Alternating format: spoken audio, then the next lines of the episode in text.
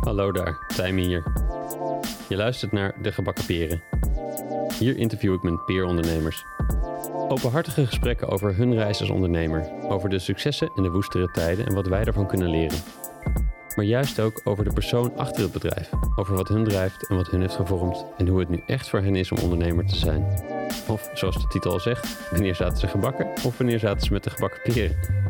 Oké, dat is de enige en laatste keer dat ik die grap zal maken. Ondernemerschap is de beste school voor persoonlijke ontwikkeling, maar misschien kun je sommige lessen met minder schade en schande leren door slim te spieken. Of in het geval van podcasts, af te luisteren. In deze aflevering is Eline Bierman te gast. Eline is oprichter van Reflower, de duurzame bloemenbibliotheek. In plaats van steeds weer een nieuwe bos bloemen te kopen, heb je bij hen een abonnement op blijvende en schitterende kunstbloemen. Ze zijn oprecht niet van echt te onderscheiden. Anderhalf jaar geleden nam ze met Reflower nog deel aan het Boost Je Buurt ondernemerschapsprogramma en ze groeit maar door. In het gesprek hebben we het over haar marketingachtergrond en het creëren van goede PR, over circulariteit en crowdfunding, over organisch groeien met een abonnementsmodel en over hoe je toch even pauze kan nemen van je bedrijf, ook al lijkt dat niet uit te kunnen staan. Eline is handig, maakt iets niet ingewikkelder dan nodig en krijgt dingen voor elkaar. Naïef positief noemt ze dat zelf. En ze weet dus geen ander telkens weer PR voor haar bedrijf te creëren. Dank Eline voor de mooie producten die je de wereld inbrengt, je transparantie en het voorbeeld dat je bent voor het ecosysteem. Veel plezier met luisteren. Hier is Eline Bierman van Reflower. Welkom Eline, leuk dat je er bent. We kennen elkaar van het uh, Boosje Buurtprogramma uit Amsterdam van een jaar geleden ongeveer, iets meer. Je was er deelnemer, ik mocht daar trainen, dat is heel leuk. Uh, ik vind het heel leuk om je nou weer live te zien. Je hebt, je hebt een, een bos meegenomen. Uh, ja, dat is natuurlijk ook jouw functietitel. Bos, bloemen. Precies. Mooi. um, leuk. Leuk om er komend uurtje in te duiken in, in jou en je bedrijf. Um, ik begin eigenlijk altijd bij, uh, bij, bij een beetje begin. Wat heeft jou gevormd toen je, toen je klein was? Dus ik ben benieuwd hoe jou, nou, wat voor nest kom jij en waar ben je opgegroeid? En vind het specifiek altijd wel interessant om, om de dynamiek rond de eettafel van vroeger te horen. Hoe dat ging. Ik ben opgegroeid in Naarden. Uh, met, uh, in een gezin met een vader en een moeder en een broertje. Uh, en we zijn nog steeds dat gezin. Dus dat is een, een prettig gegeven. Ja. Um, we hebben. wat mij heeft gevormd in mijn jeugd is dat het in Naarden heel leuk is om te gaan hockeyen. Maar dat ik dat niet heel leuk vond. Oh ja. nu trouwens wel, maar toen niet. En. Um, dus toen ben ik naar de scouting gegaan om te gaan zeilen. Uh, en daar uh, heb ik meer geleerd dat je uit sociale ja, constructies kan stappen. Ja. en daar had ik het ook heel leuk. Als in de, de sociale constructie van in Naarden wordt je verwacht naar de hockeyclub te Ja. gaan. En dat hoeft dus niet. Nee. Ja. En van het zeilen specifiek, heb je daar nog iets van geleerd?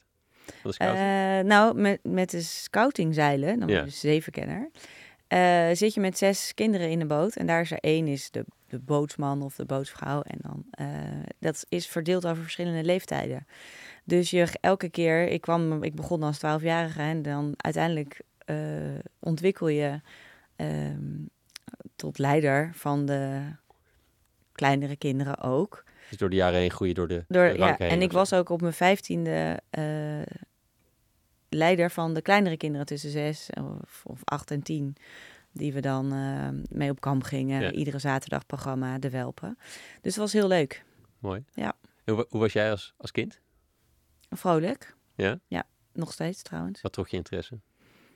Um, buitenspelen vooral. Uh, vriendinnetjes. Uh, niet specifiek ik had geen specifiek talent voor ballet of uh, muziekinstrument. Maar vooral veel uh, doen, altijd. Ja. Ja, ja. En ik moet zeggen dat ik nu zelf kinderen heb, denk ik, het is, ik ben eigenlijk niet echt veranderd. Sinds dat, uh, ik vind nog steeds al die kinderdingen leuk. Ja, ja. Ik, ik, als we naar het zwembad gaan, ga ik ook heel graag van de glijbaan. Ja, Nog steeds. ja. ja. Ja, ik krijg mijn dochter niet meer van de glijbaan af, maar, dat, dus, maar ik wil zelf altijd, dat vind ik het leukst om wel van de glijbaan. Ja, ik ben naar het avonturenpark Hellendoorn geweest. Daar is een slidepark. My god, ik ben van alle, van alle glijbanen af geweest. Nee, ja, dus ik, um, ik ben daarin niet heel, uh, heel anders dan als kind eigenlijk. Nee, het was ook niet dat ik een heel volwassen kind was, maar ik ben misschien niet een heel volwassen volwassene. Dat zou kunnen. Nee, nee. nee, Ze zeggen, dat- volgens mij is het wel een mooi iets om niet op te groeien in die, in die zin. Toch? Dat je Ja. een beetje je kinderlijkheid houdt. Ja, bovendien al dat eh, serieuze gedoe. Ja. Ja. Hey, wat, wat, eh, wat deden je ouders? Eh, mijn moeder is altijd stewardess geweest, 30 jaar bij de KLM. En mijn vader was, heeft verschillende banen gehad, maar die was directeur van de Vereniging Logistiek Management. En hij was, werkte bij een octrooibureau. Oké. Ehm, en bij de Stichting Consument en Veiligheid. En had jij in de omgeving mensen die een onderneming hadden? Bestond dat in, in, in, die, in, in die omgeving? Nee, niet echt. Je had geen beeld bij ondernemerschap ook in die tijd? Nee. Nee, nee. Ehm, je hebt volgens mij, daarna ben je in Den Haag gaan studeren. Mhm. het goed heb Nou, ik heb eerst een jaar in Amerika gewoond. Oh ja, in Washington toch? Washington State, hè, bij Washington Seattle. State, ja, precies. De linker. Ja. Ja. Hoe was dat? Na Heel je, leuk. Na je middelbare school ben je daar Ja. een jaar eh ja, high school gaan doen. Ja. Ja. Wat, eh, ja, wat heb je, is er iets wat je daarvan mee heeft genomen? Wat je, wat je, Nou, dat je dus ergens alleen naartoe gaat en dat je dan denkt... Oh, het wordt vast heel leuk van tevoren. En dan stap je in het vliegtuig en dan denk je... Oh, waar ben ik aan begonnen? ja. Hoezo wat leek dit eigenlijk een leuk idee? En dat je dan toch helemaal weer opgenomen wordt in een gemeenschap. En ik had een heel leuk gastgezin. En Mm. ik had... eh, er waren allemaal andere eh, exchange students. Dus daar was ik een hele, eh, hele leuke groep met mensen waar ik nog steeds contact mee heb. Ehm, en op school lukt het ook gewoon weer om vrienden te maken. En ehm, overal weer, ja. Hey, waar kwam het idee vandaan om, om daarheen te gaan? Oh, mijn moeder had het ook gedaan in 1965. Dus Ja. een vroege. Ja, maar die mocht nog wel bij de president op bezoek. En dat was bij ons niet meer. Nee. Oh. Toen was het echt. Het was, dit programma is gestart na de oorlog om ervoor te zorgen dat mensen tussen culturen meer begrip krijgen voor elkaar, zodat er niet nog een keer een nieuwe oorlog eh, zou starten. En eh, degene bij wie ik in huis was, Liane heet zij, die was in Nederland ook exchange student geweest in Drenthe ergens. Oh ja? Dus het was heel leuk. En ik ben ook in dat jaar bijvoorbeeld, eh, hebben ze mij afgezet in ehm, Orange County bij LA. Bij, heb ik gelogeerd bij de moeder waar mijn, waar mijn moeder dus in huis had gewoond. Ah, Dus het was, heel, ja, het was hartstikke leuk. Maar deze ouders bijvoorbeeld, die toen onze kinderen zijn geboren, komen ze speciaal op kraamvisite Oh, uit Washington State. Of bij ons huwelijk waren zij ook eh, de hele tijd aanwezig. Dus het is echt, eh, ja, het is echt heel, het is heel leuk om op die manier, ik noem haar ook mam, ja. Wat goed zeg. ja, om op die manier contact te houden. Ja. Ja, ik knap dat het lukt. Ik kan me ook voorstellen, want zij hebben waarschijnlijk jaarlijks iemand over. Nee, want dat doen we niet. Nee, nee, want je doet het alleen maar een bepaalde periode dat het ook aansluit bij je eigen kinderen. Oh, natuurlijk. En eh, nee, nee, dat doe je een paar keer. Ja, anders vliegen ze het hele jaar door naar kraamvisite. nee, nee, nee. Maar dit, ze kunnen het wel. Ze hebben nog iemand in Noorwegen en nog eentje in, in Duitsland. Dus ze combineren dan wel. Oh, ja. Eurotrip, ja. Goed zo. Hey, in Den Haag eh, bedrijfskunde gaan studeren, toch? En de Ja. HEBO, de Hogere Europese Beroepsopleiding. Oh ja, dat is niet de Haagse Hogeschool. Of dat ja, ook- zou je wel. Ja. Is dat, ja, ja, soms zijn die, die namen veranderen door de jaren heen. Het, vooral, ja, het is het nu anders, maar ik weet ook niet hoe het nu heet. Nee. Maar ehm, dat was een hele leuke nieuwe opleiding toen. En dat eh, met drie pijlers eigenlijk communicatie, bedrijfskunde en politicologie. Oké. En dan aangevuld met Nederlands, Frans, Duits, Engels en Spaans. Kijk, dat is een heel vakkenpakket. Ja, was het ook. Maar het, Ja. was echt een het was echt een leuke opleiding. Wel heel veel meisjes alleen maar. Ja, ja. Heel girly, maar wel... eh, En wat trok je naar die opleiding? Ehm, waarom ik hem heb gekozen? nou ja, ik wilde heel graag naar de hotelschool. Oh ja. eh, in Den Haag. En ehm, toen woonde ik dus in Amerika. Maar je kan alleen maar naar de hotelschool als je fysiek eh toelatingsexamen doet. En ik had het jaar daarvoor het toelatingsexamen gedaan. Maar toen was ik niet aangenomen. Wat ook klopte, want toen was ik 16, dus dat Ja. was een beetje jong. Eh, en ik had toen nog geen horeca-ervaring. En uiteindelijk heb ik die zomer wel eh, eh, in, bij een restaurant gewerkt. Ga Floris in Muiden, een bekend restaurant. Ja. En ehm, dus toen kon ik er niet op.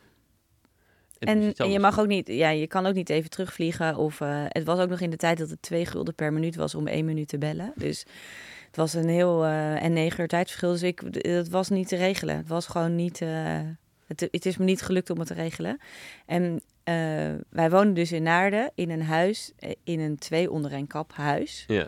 Eh, waarvan de buurvrouw die het huis aan ons verkocht heeft, echt wilde dat onze gezinnen van de twee, van, met de buren overeenkwamen. Dus zij ging niet het huis verkopen aan degene die het meeste geld ging bieden. Maar zij ging het huis verkopen aan degene waarvan ze dacht, dit is een leuk gezin voor Ja. de buren. En eh, dat klopt, want ehm, mijn buurmeisje, Fleur, ben ik dit jaar 40 jaar vriendinnen mee. ja, ja. Want onze ouders wonen dus nog steeds 40 jaar naast Ja. elkaar. Eh, en Fleur die zei, oh, ik heb zo'n leuke opleiding gevonden in Den Haag. Het is de Hebo, zal ik jou ook even inschrijven? En eh, nou, dus ik zei, ja, dat is goed. Dus zij heeft mij een paar boekjes opgestuurd. En ehm, toen kwam ik dus aan in Den Haag. En toen had zij al een kamer geregeld en ik niet. Zij zei, ah, je kan bij mij logeren. Oh, we gaan lid worden van deze studentenvereniging. Ik heb ons opgegeven voor dit. Ze had het helemaal Oh, een tourguide. tourguide. De luchtigheid waarmee ze zegt, ik heb, zal ik je ook even inschrijven? Zal ik jou ook inschrijven? ja. En ze zei ja, en één ding, het is, het is zo makkelijk. Als we niet in één jaar onze propenduizen halen, dat kan gewoon echt niet. We moeten dit gewoon echt heel snel doen. Bovendien, als je dan in één jaar je propenduizen hebt, kan je altijd alsnog iets anders kiezen. Of naar de universiteit of alsnog naar de hotelschool. Dus dat was eigenlijk mijn doel. Maar we hebben daar hartstikke leuk gehad. Het was een, het was een ontzettende interessante opleiding. Met eh, veel projecten, veel, eh, ja, veel praktijkervaring. De, de- e- echt niet een ondernemersopleiding hoor, maar gewoon Nee. heel veel werk ook bij de eh, overheden, bij, in Brussel, ehm, Ja, ja, en, ja. ehm, bij banken. Veel, eh, maar en uiteindelijk, we zijn allemaal wel goed terechtgekomen en we hebben een leuke vriendinnengroep. eh, met wie we nog heel veel contact hebben. Maar daarvan zijn er dus ook vier naar het buitenland verhuisd. Omdat ja. ze tijdens de uitwisseling of de stage verliefd werden op een, eh, Oh ja, een lokale lokale Adonis. Ja. Adonis. Ja. Nee, dus die. ehm, eh, en wat, wat ik heel graag wilde tijdens die opleiding is dat ik wilde heel graag in Frankrijk eh, mijn uitwisseling doen. Ja. En ik wilde heel graag in Duitsland mijn eh, stage doen bij Volkswagen. Dat had ik van tevoren al bedacht, want ik werkte ook altijd als hostess. Eh, voor een, eh, dus op de autorij bestaat ook al niet meer, maar ehm, Als je even meegaat, dan, eh, dan krijg je steeds meer dingen die, die, Ja, tussen niet meer bestaan. Ja, ja. Nou, maar dat was echt, dus ik wilde dat heel graag. En ehm, dus die uitwisseling in Frankrijk was heel erg leuk. Was ik in een heel klein dorpje waar eigenlijk helemaal geen andere buitenlandse studenten waren, behalve de twee andere van mijn school. Oh ja. En dus daar heb ik ontzettend goed Frans leren spreken. Ja. En ook heel, heel erg bevriend geraakt met een Française, met wie ik nog steeds eh, veel contact heb. Eh, en we hebben afgesproken dat we elkaar ieder jaar zien tijdens de vakantie, dus dat doen we ook. Oh wauw. Ja, heel, echt heel leuk. En ehm, toen kreeg ik een auto-ongeluk, een frontale botsing. Oké. Dat go- gooide dus wel best wat roet in het eten. Ja. Eh, want toen kon ik een heel jaar niks. Toen heb ik alleen, had ik een whiplash, dat hoor je ook nooit meer moeten over. Maar dat was wel echt heel vervelend. vervelend. en ehm, En is daar gebeurd? Of is dat, is dat eh, vlak na die, na die exchange gebeurd? Nee, het was eh, in Frankrijk een dronken Fransman die eh, de controle over zijn stuur verloor Ja. en met 100 km per uur frontaal op ons botste. Ah, shit. Waarvan ze wel dachten, oh, ze leven allemaal nog. Dus de, de pompiers die kwamen om ons te redden, die dachten wel, oeh, gelukkig komen al deze vier jonge mensen levend uit de auto. En Ja. ik was er wel, ik was er het ergst aan toe van alle vier. Om, ook omdat ik net eh, bij de supermarkt wijnglaas voor mijn ouders had gekocht. En die had ik op schoot. Ai. Dus mijn hele gezicht lag helemaal. Nee, in de- ja, Oh wauw. alles onder het bloed. Heeft, de- heeft dat jaar je ook... ja, Het heeft je ongetwijfeld beïnvloed, maar ik ben ook benieuwd gewoon hoe je daardoor misschien anders naar leven kijkt? Of, of... Nou, dat jaar dat je niks kan, Ja. als je dus twintig bent of zo, was Ja. ik. eh, dat is verschrikkelijk. Want ik lag alleen maar in bed en dan zette mijn eh, toenmalige verkering een kopje thee neer. En dan eh, s om vier uur stond dat er nog steeds en had ik gewoon niks gedaan. Ja. Ehm, en toen ging die verkering ging uit en we hadden eigenlijk bedacht dat we samen op wereldreis zouden gaan. En toen zei hij, oh, ik ga trouwens toch naar Australië. En toen dacht ik, ja, nou, ik heb geld gespaard, ik moet ook. En toen zei ik dat tegen die arts. Eh, toen was ik dus ondertussen wel afgestudeerd. En toen met dat hele plan naar Duitsland, Volkswagen, dat ging niet door. Maar toen heb ik uiteindelijk wel bij PON in Leus de stage gelopen, wat echt super leuk was, bij Skoda. Eh, en daar mocht ik ook blijven om de autorij te organiseren. Dus waren al mijn vriendinnen de hostessen. En eh, het was het meest succesvolle jaar ooit voor Skoda. Oh ja. Want het was, het was echt mega leuk. We hadden acteurs op de stand. En als mensen hun Skoda-sleutel mochten laten zien, dan kregen ze een stuk taart. Ging ik iedere dag naar de HEMA om fly te halen. En die mensen stonden bij de ingang van de rij, liepen ze al met hun Skoda-sleutel. en uh, het was echt de, de hotspot van de, van de beurs op dat moment. Dus dat was echt heel erg leuk. En toen daarna dacht ik, ja, maar ik ben nu nog steeds hartstikke jong. Ik moet nog andere dingen doen. Dus toen ben ik een half jaar, heb ik gewoon geprikt op de kaart, ergens anders dan Australië. Dacht ik, nou, dan ga ik naar Guatemala. Mooi. Spaans leren en vrijwilligerswerk doen. En rondreizen. Ja. En toen zei ik dat tegen die arts. En die zei, ja, maar jij kan geen rugzak dragen, want je, bent je kan niks tillen. Toen dacht ik, nou ja, dan neem ik wel een taxi met die rugzak. Ja. Dus dat heb ik gedaan. En uiteindelijk blijkt dus dat als je gewoon wel veel oefent en uh, wel gaat sporten, dat Ja. het wel kan. Ja. Ik had alleen niks mee. Ik had één afritsbroek, een groene. Ik had gewoon niks mee, want ik kon niks dragen. Nee, zo Ja, en dan gooi, het was zo'n broek, als je een blikje cola overheen liet vallen, zag je niks. Nou, helemaal perfect. Ja, ja, ja. Ook dat is weer, dus dingen, dus dingen kunnen toch, ook al krijg je Ja. advies van niet, zeg maar. Ja. Dat, dat, dat is misschien ook wel iets wat je meedraagt. Ja, en ik heb er toen wel nog echt lang rekening mee moeten houden. Maar nu niet meer. Ja, oh, gelukkig. Ja. ja. En wat ik ook even interessant vind, wat je tussen neus en lippen door over die autorij vertelt, is dat je dus kennelijk op die leeftijd al best wel goed was om iets in elkaar te zetten wat een feestje werd, zeg maar. Of in ieder geval niet, eh, ik bedoel het niet als feesten, maar meer als een, eh, voor zo'n voor zo'n beurs gelijk, oké, daar, daar, daar is reuring, hier gebeurt veel. Is dat, eh, hoe, heb, hoe heb je dat, heb je, had je dat ergens anders al ontwikkeld? Of hoe, hoe deed je dat? Ehm, nou, ik denk dat dat... hoe zou ik... Naïef optimistisch was ik gewoon. Ik dacht, dat kan ik wel. Ja. Ja, dat kon ik ook. Ja, Maar dat was- kwam ook omdat ding, er- je denkt dat je het kan, maar als het ook blijkt te kunnen. maar- Ja, jawel. Maar kijk, bij, bij PON is een familiebedrijf en daar Mhm. werken mensen vrij lang. En die vonden het natuurlijk ook wel grappig dat ik daar, daar kwam om dat te doen. En eh, dus ik werd ook echt goed geholpen. Hmm. Dus als ik tegen iemand zei, oh, maar zijn er dan twintig auto's op de stand? En dan keek hij mij zo aan. Bob heette die. En dan zei hij, ja hoor, die staan er dan. En dan, dus dan, dus zij, dus ik, ik was wel verantwoordelijk voor het project. Maar andere mensen namen ook echt hun verantwoordelijkheid. Dus het kon ook niet misgaan. Dus je kon wel gewoon met wilde goede ideeën daar terecht. Ja. zeg maar. En dat, dan was er een team. Oh ja, Ja. leuk. Gaan we Ja, en bovendien, wat ik, maar dat doe ik nog Mm. steeds. Ik vind heel snel dat als je, het hoeft allemaal niet heel duur te zijn. Dus zo'n RAI is een duur project, omdat je, je, er moet een stand gebouwd worden. En die, wordt dan wel door, die werd dan door Skoda, de fabriek in eh, Tsjechië, gebouwd. Dat is dan, die, gaat, die ging dan de wereld over. Dus ik had ook de hele tijd contact met die Tsjechische meneer. Was ook heel, was ook heel leuk. En die stonden er ook voor open dat wij... Een Ne- Nederland is een heel klein land natuurlijk voor hen. Hmm.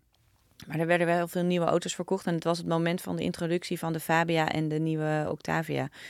En toen, dus het was ook het moment dat ze vernieuwden en dat het hip werd. En het was, we hadden zo'n bord hangen met de verkoop. En het was gewoon maand op maand hadden we gewoon 200% eh index, omdat het gewoon zo ontzettend goed ging. Ja, En dan, kan, dan kunnen dat soort dingen Ja. ook. Maar dan hoeft het dus nog steeds niet duur te zijn. Ik werkte toen met Move, de conceptmakers.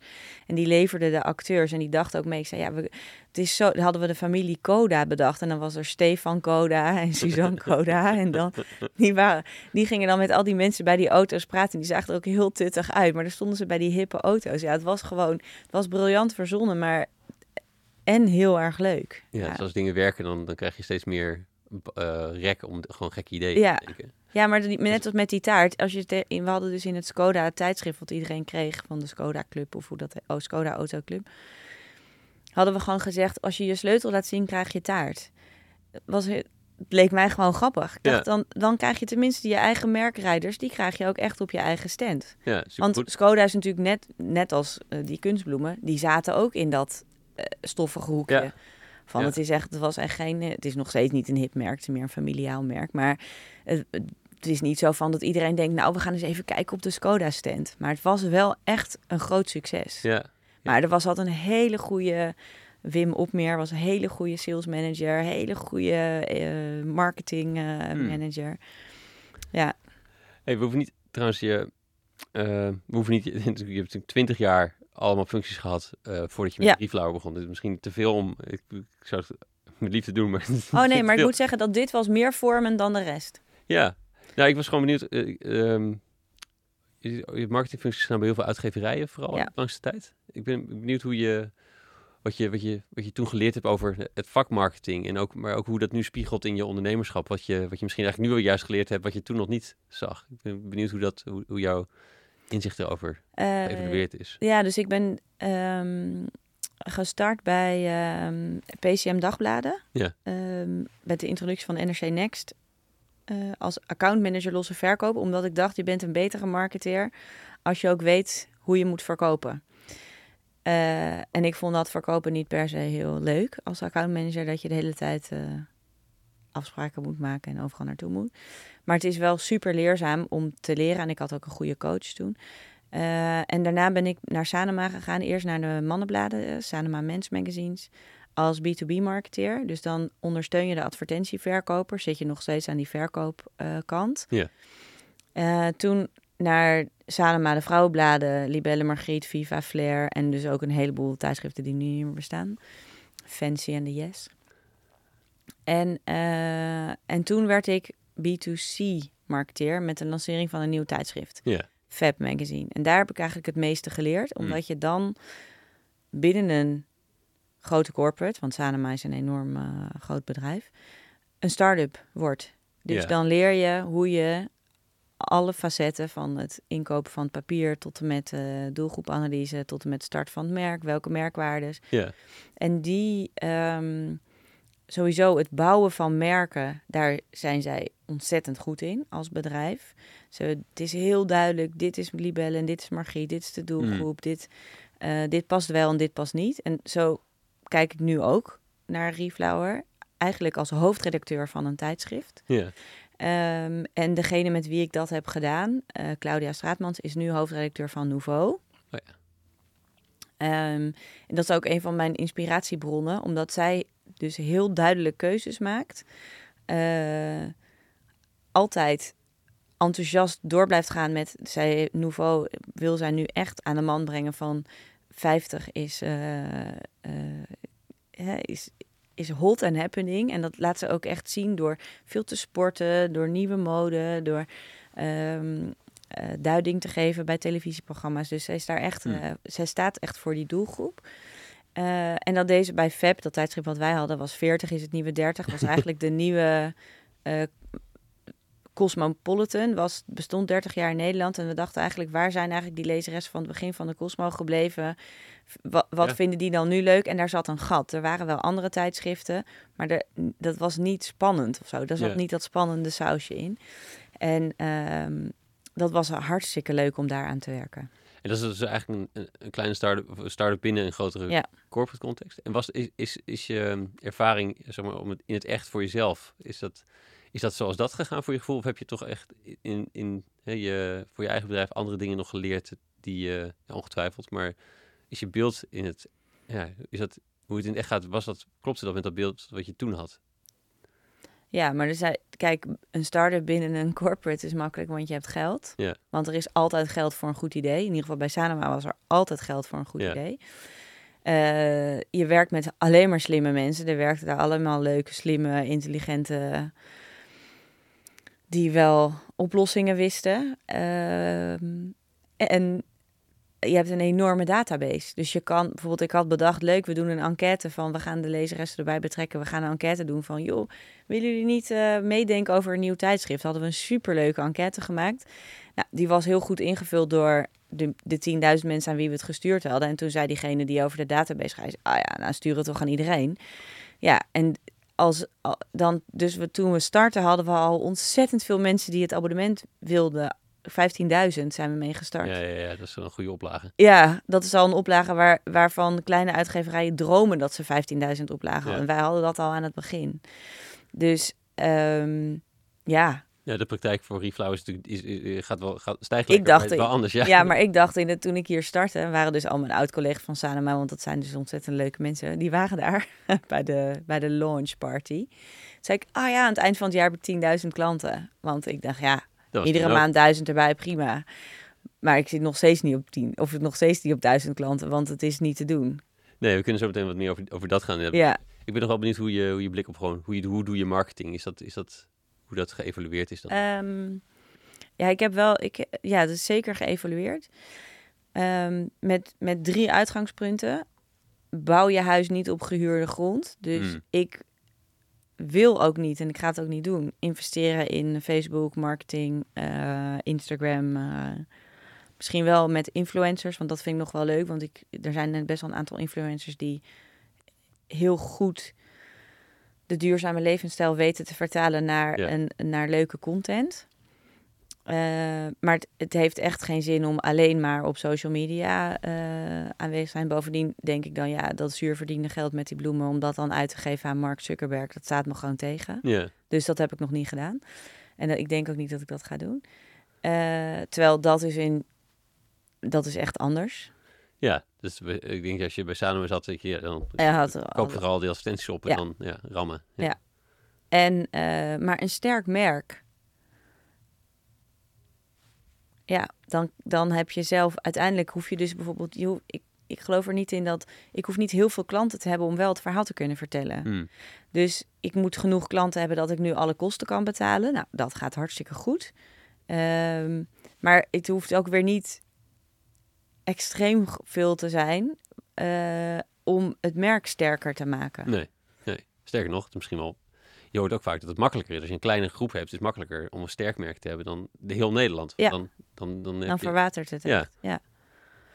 je, zei, je zei drie dingen. Nou, ik ben nu naar nummer Ja, drie. Ehm, dat, ehm, die, dat maken van ambassadeurs voor je merk, Hmm. dat is eigenlijk het, het belangrijkste. Dus dat je de mensen die voor jou kiezen, dat je die ook de tools geeft om het verhaal verder te kunnen vertellen. Dat Ja. vind ik nog wel moeilijk, want daar zit ik dus op die, in een beetje in die spagaat van wil je, hou je het vrolijk en luchtig en, en gezellig en oh, het zijn bloemen, het is allemaal heel erg leuk. Of vertel je, ja, verse bloemen zijn echt niet duurzaam, eh pesticiden gebruik, Mm. de gas in de kas. eh, Ja, dat is het gaat algemeen uit. natuurlijk wat, wat over je merk gaat. Waar, over welk aspect van die... Ja. je noemde het vooraf, is het onderwijs of is het reclame? Ja. Ehm, vertel je gewoon wie je bent? Of heb je, geef je informatie over... Ja. eh, nou, je moet zelf toelichten misschien, maar de informatie over hoe ze kunnen weten. Maar je zegt, dat, ook dat, dat, is natuurlijk, dat speelt samen met eh, het ambassadeurschap. Dus ja, dat is een verlengstuk daarvan Ja. waarschijnlijk. Als je een van de twee kiest. Of niet? Ja, dat weet ik dus nog niet. Hmm, dat is een puzzel. Ja. Want ik vind het dus, ik vind het eigenlijk niet leuk om te vertellen van verse bloemen zijn niet duurzaam. Hmm. Maar eh, het is, mensen hebben nog wel een idee bij kunstbloemen. Ja. Een stoffig idee. Ja. Terwijl onze kunstbloemen zijn heel erg mooi. Maar het is, het is een ander product. Het is iets anders. Maar ik wil dus, het is de missie van Reflower, is dat er minder verse bloemen worden ingevlogen, Ja. geteeld en weggegooid. Dus als je die, dat als missie hebt, dan moet je toch ook zeggen: oké, hoeveel afval is het dan? Hoeveel CO2-uitstoot heeft een bos verse bloemen dan? Hoeveel, ja, die CO2-uitstoot, ik heb dat nu helemaal berekend. Ik heb een impact report gemaakt, hartstikke, dat is nog niet helemaal klaar, maar bijna klaar. Maar er zit, daar zit eigenlijk niemand op te wachten. Want je weet ook, niemand weet hoeveel CO2-uitstoot het is. En dan eigenlijk ook denken mensen, ja, ja die CO2, ja, Tata Steel, ja, die doen, die doen aan CO2-uitstoot. Ja, ja, ja, die ene bosbloemen zal mijn bosbloemen maakt toch het verschil niet. Maar ja, uiteindelijk heb je toch eh nou, 30 keer per jaar een nieuwe verse bosbloemen als je altijd de bloemen wilt hebben staan. Mhm. Dus het telt wel op. Ja, ja. Maar ja en, maar het, het, drijft geen eh, koopbeslissing, bedoel je? nee. De CO2-reductie. Nee, en ook, het is een beetje, ja, dit is wel meer een vrouwenvergelijking dan een mannenvergelijking. Maar het is een beetje, we moeten CO2-reductie doen tot 2030. Het is een beetje hetzelfde dat ik zeg, nou, oeh, god ja, ik wil eigenlijk 10 kilo afvallen in 2030. Want het is hetzelfde, we moeten afvallen van CO2-uitstoot. Ja. Maar je weet niet eens hoeveel calorieën je eet. Je weet niet hoeveel je eigenlijk weegt. En 2030, ja, over acht jaar, het is gewoon te ver weg. En dat is nog Eigenlijk hebben ze het over de doelstelling voor 2050. Ja, dan ben ik al lang met pensioen. ja, Ja, ja is, het, is, het, is en, het moet en snel en het, het duurt lang. Of, ze- en het is ver weg. Dus ja en, het, en het- je hebt er geen idee bij. Hmm. Bij die kilo's denk je nog, oh ja, ik zou liever 75 kilo willen wegen dan eh 80. Maar Ja. ja, als je Maar waar zijn de weet... sportschoenen? Ik weet geen idee. Nee, je weet toch niet? Je weet, me- mensen weten echt niet hoeveel. Daarom was die, die carbon bank op zich interessant. Niet, niet het hele gebeuren waarmee ze willen dat, dat, dat nou ja, die, die compensatie daarvan niet. Maar dat je in ieder geval weet hoeveel Mm. uitstoot iets heeft. Ja. Dat is wel, het is goed in het bewustwordingsproces. Ja. Ja, dus ja je, je, je, je hebt die taal nodig van een Ja. soort vocabulaire nodig en een soort inzicht of, of grip op eh, welke huishoudapparaten gebruiken eigenlijk zoveel. Ik stoor me nu bijvoorbeeld aan het, eh, dat het gaat over gas verminderen en dat het dan gaat over het douchen. Het douchen. Maar dat is, dat is, het douchen gaat over 5 of 10 procent van de totale gasrekening. Dus als je, ik bedoel prima als je koud, koud wil douchen, moet je vooral doen. Eh dat is ook nog gezonder, dus het is een goed idee. Liever niet, maar ja. nee, maar die, die verwarming, die hakt, dat is een veel groter deel. Dus als, ja, en, en dan gaan we... We hebben het eh, deze week gehoord, hè, koop, koopkracht eh, bij, hoe zeg je, opplussen. Dan gaan we daar geld in investeren. Maar ik had toch eigenlijk liever gewoon iedereen heel snel het huis geïsoleerd in Nederland met hetzelfde geld. Dat had hetzelfde voor elkaar het, is een, eh, het is bizar. Ja. nu- Bovendien, we importeren maar 10% van het gas uit Rusland. De grootste gasgebruiker in Nederland is Tata Steel. Hmm. De tweede gasgebruiker in Nederland is de glastuinbouw. Ja, ja, ja, dat precies. is het. Die gebruiken 10%. De glastuinbouw gebruikt 10% van de gas. Die, die andere 90%, dat, dat, komt helemaal niet, dat komt helemaal niet uit Rusland. Nee, nee, nee, precies. Ik snap wel dat het prijsplafond dat het gestegen is door de. Door, maar ja, maar goed, dat is ook. Niet alles is toch, blijkt toch geschikt te zijn voor marktwerking. Nee, dat is eigenlijk de conclusie volgens mij. Ja. Ja. De zorg blijkt niet geschikt te zijn voor marktwerking. ja, hebben we wel gezien. Het energie blijkt niet geschikt te zijn voor marktwerking. Internet was ook prettiger geweest als dat gewoon een eh, gereguleerde overheidsdienst zou zijn. Ehm, even dit twaalfspoor weer terug naar jou. Ehm, ik ben, ik ben gewoon, ik vind het lijkt me leuk om te horen gewoon hoe is Reflower begonnen. Dus, dus je hebt voor mij nou een dikke twee jaar geleden begonnen. Ja. En dat is voor mij bij de bruiloft is het, is het idee ontstaan. Dat Ja. moet je me toch even vertellen. Ja, wij gingen trouwen. Ja. En eh, ons thema was Vet de Fleur. Want mijn schoonmoeder die is overleden tien jaar geleden of zo. Die heet Fleur. En zij had het echt fantastisch gevonden als het huwelijk in de achtertuin was van eh, het ouderlijk huis van mijn man. Dus, ehm, dus ik dacht, nou ja, als je thema hebt Vet de Fleur, wat ik een heel leuk thema vond, eh, dan moet je er ook heel veel bloemen zijn. Dus ik had een hele leuke bloemist in Amsterdam gevonden, die dat eh dolgraag wilde aankleden. Ik heb ook helemaal niet over nagedacht om dat met kunstbloemen te doen, want waarom niet? Of waarom met kunstbloemen? Eh, en die ehm, meisjes van de bloemen heten ze. Die hebben een prachtige bloemenboog neergezet en de kerk helemaal mooi aangekleed. En het was echt hartstikke mooi. Het, was, het zag er echt beeldschoon uit. Alleen na één dag moest die boog afgebroken worden en die gooiden we weg. En toen dacht ik, nou, dat is eigenlijk best wel zonde, want het was echt de mooiste boog die ik ooit had gezien. Ja, Dus ik heb wel 600 foto's van gemaakt, maar ja, dat was het dan. En toen dacht ik later, dacht ik, oh, misschien moet ik die boog gewoon namaken. Eerlijk gezegd niet om, de, om te verhuren, maar om toeristen mee te fotograferen. Want wij wonen in het centrum van Amsterdam. Ik dacht, nou, dit was voor corona.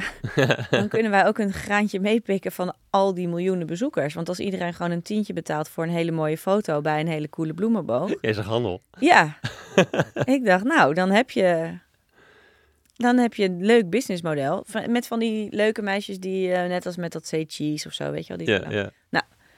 En eh, dat mag dus helemaal niet. Krijgt helemaal niemand een vergunning om in Amsterdam. Er zijn meer, vier mensen die in Amsterdam Centrum f- foto's mogen maken. Nou, die krijgen die vergunning, wordt nooit verdeeld. Oh ja. Dus je mag, dat is helemaal geen eh businessmodel wat je kan uitvoeren.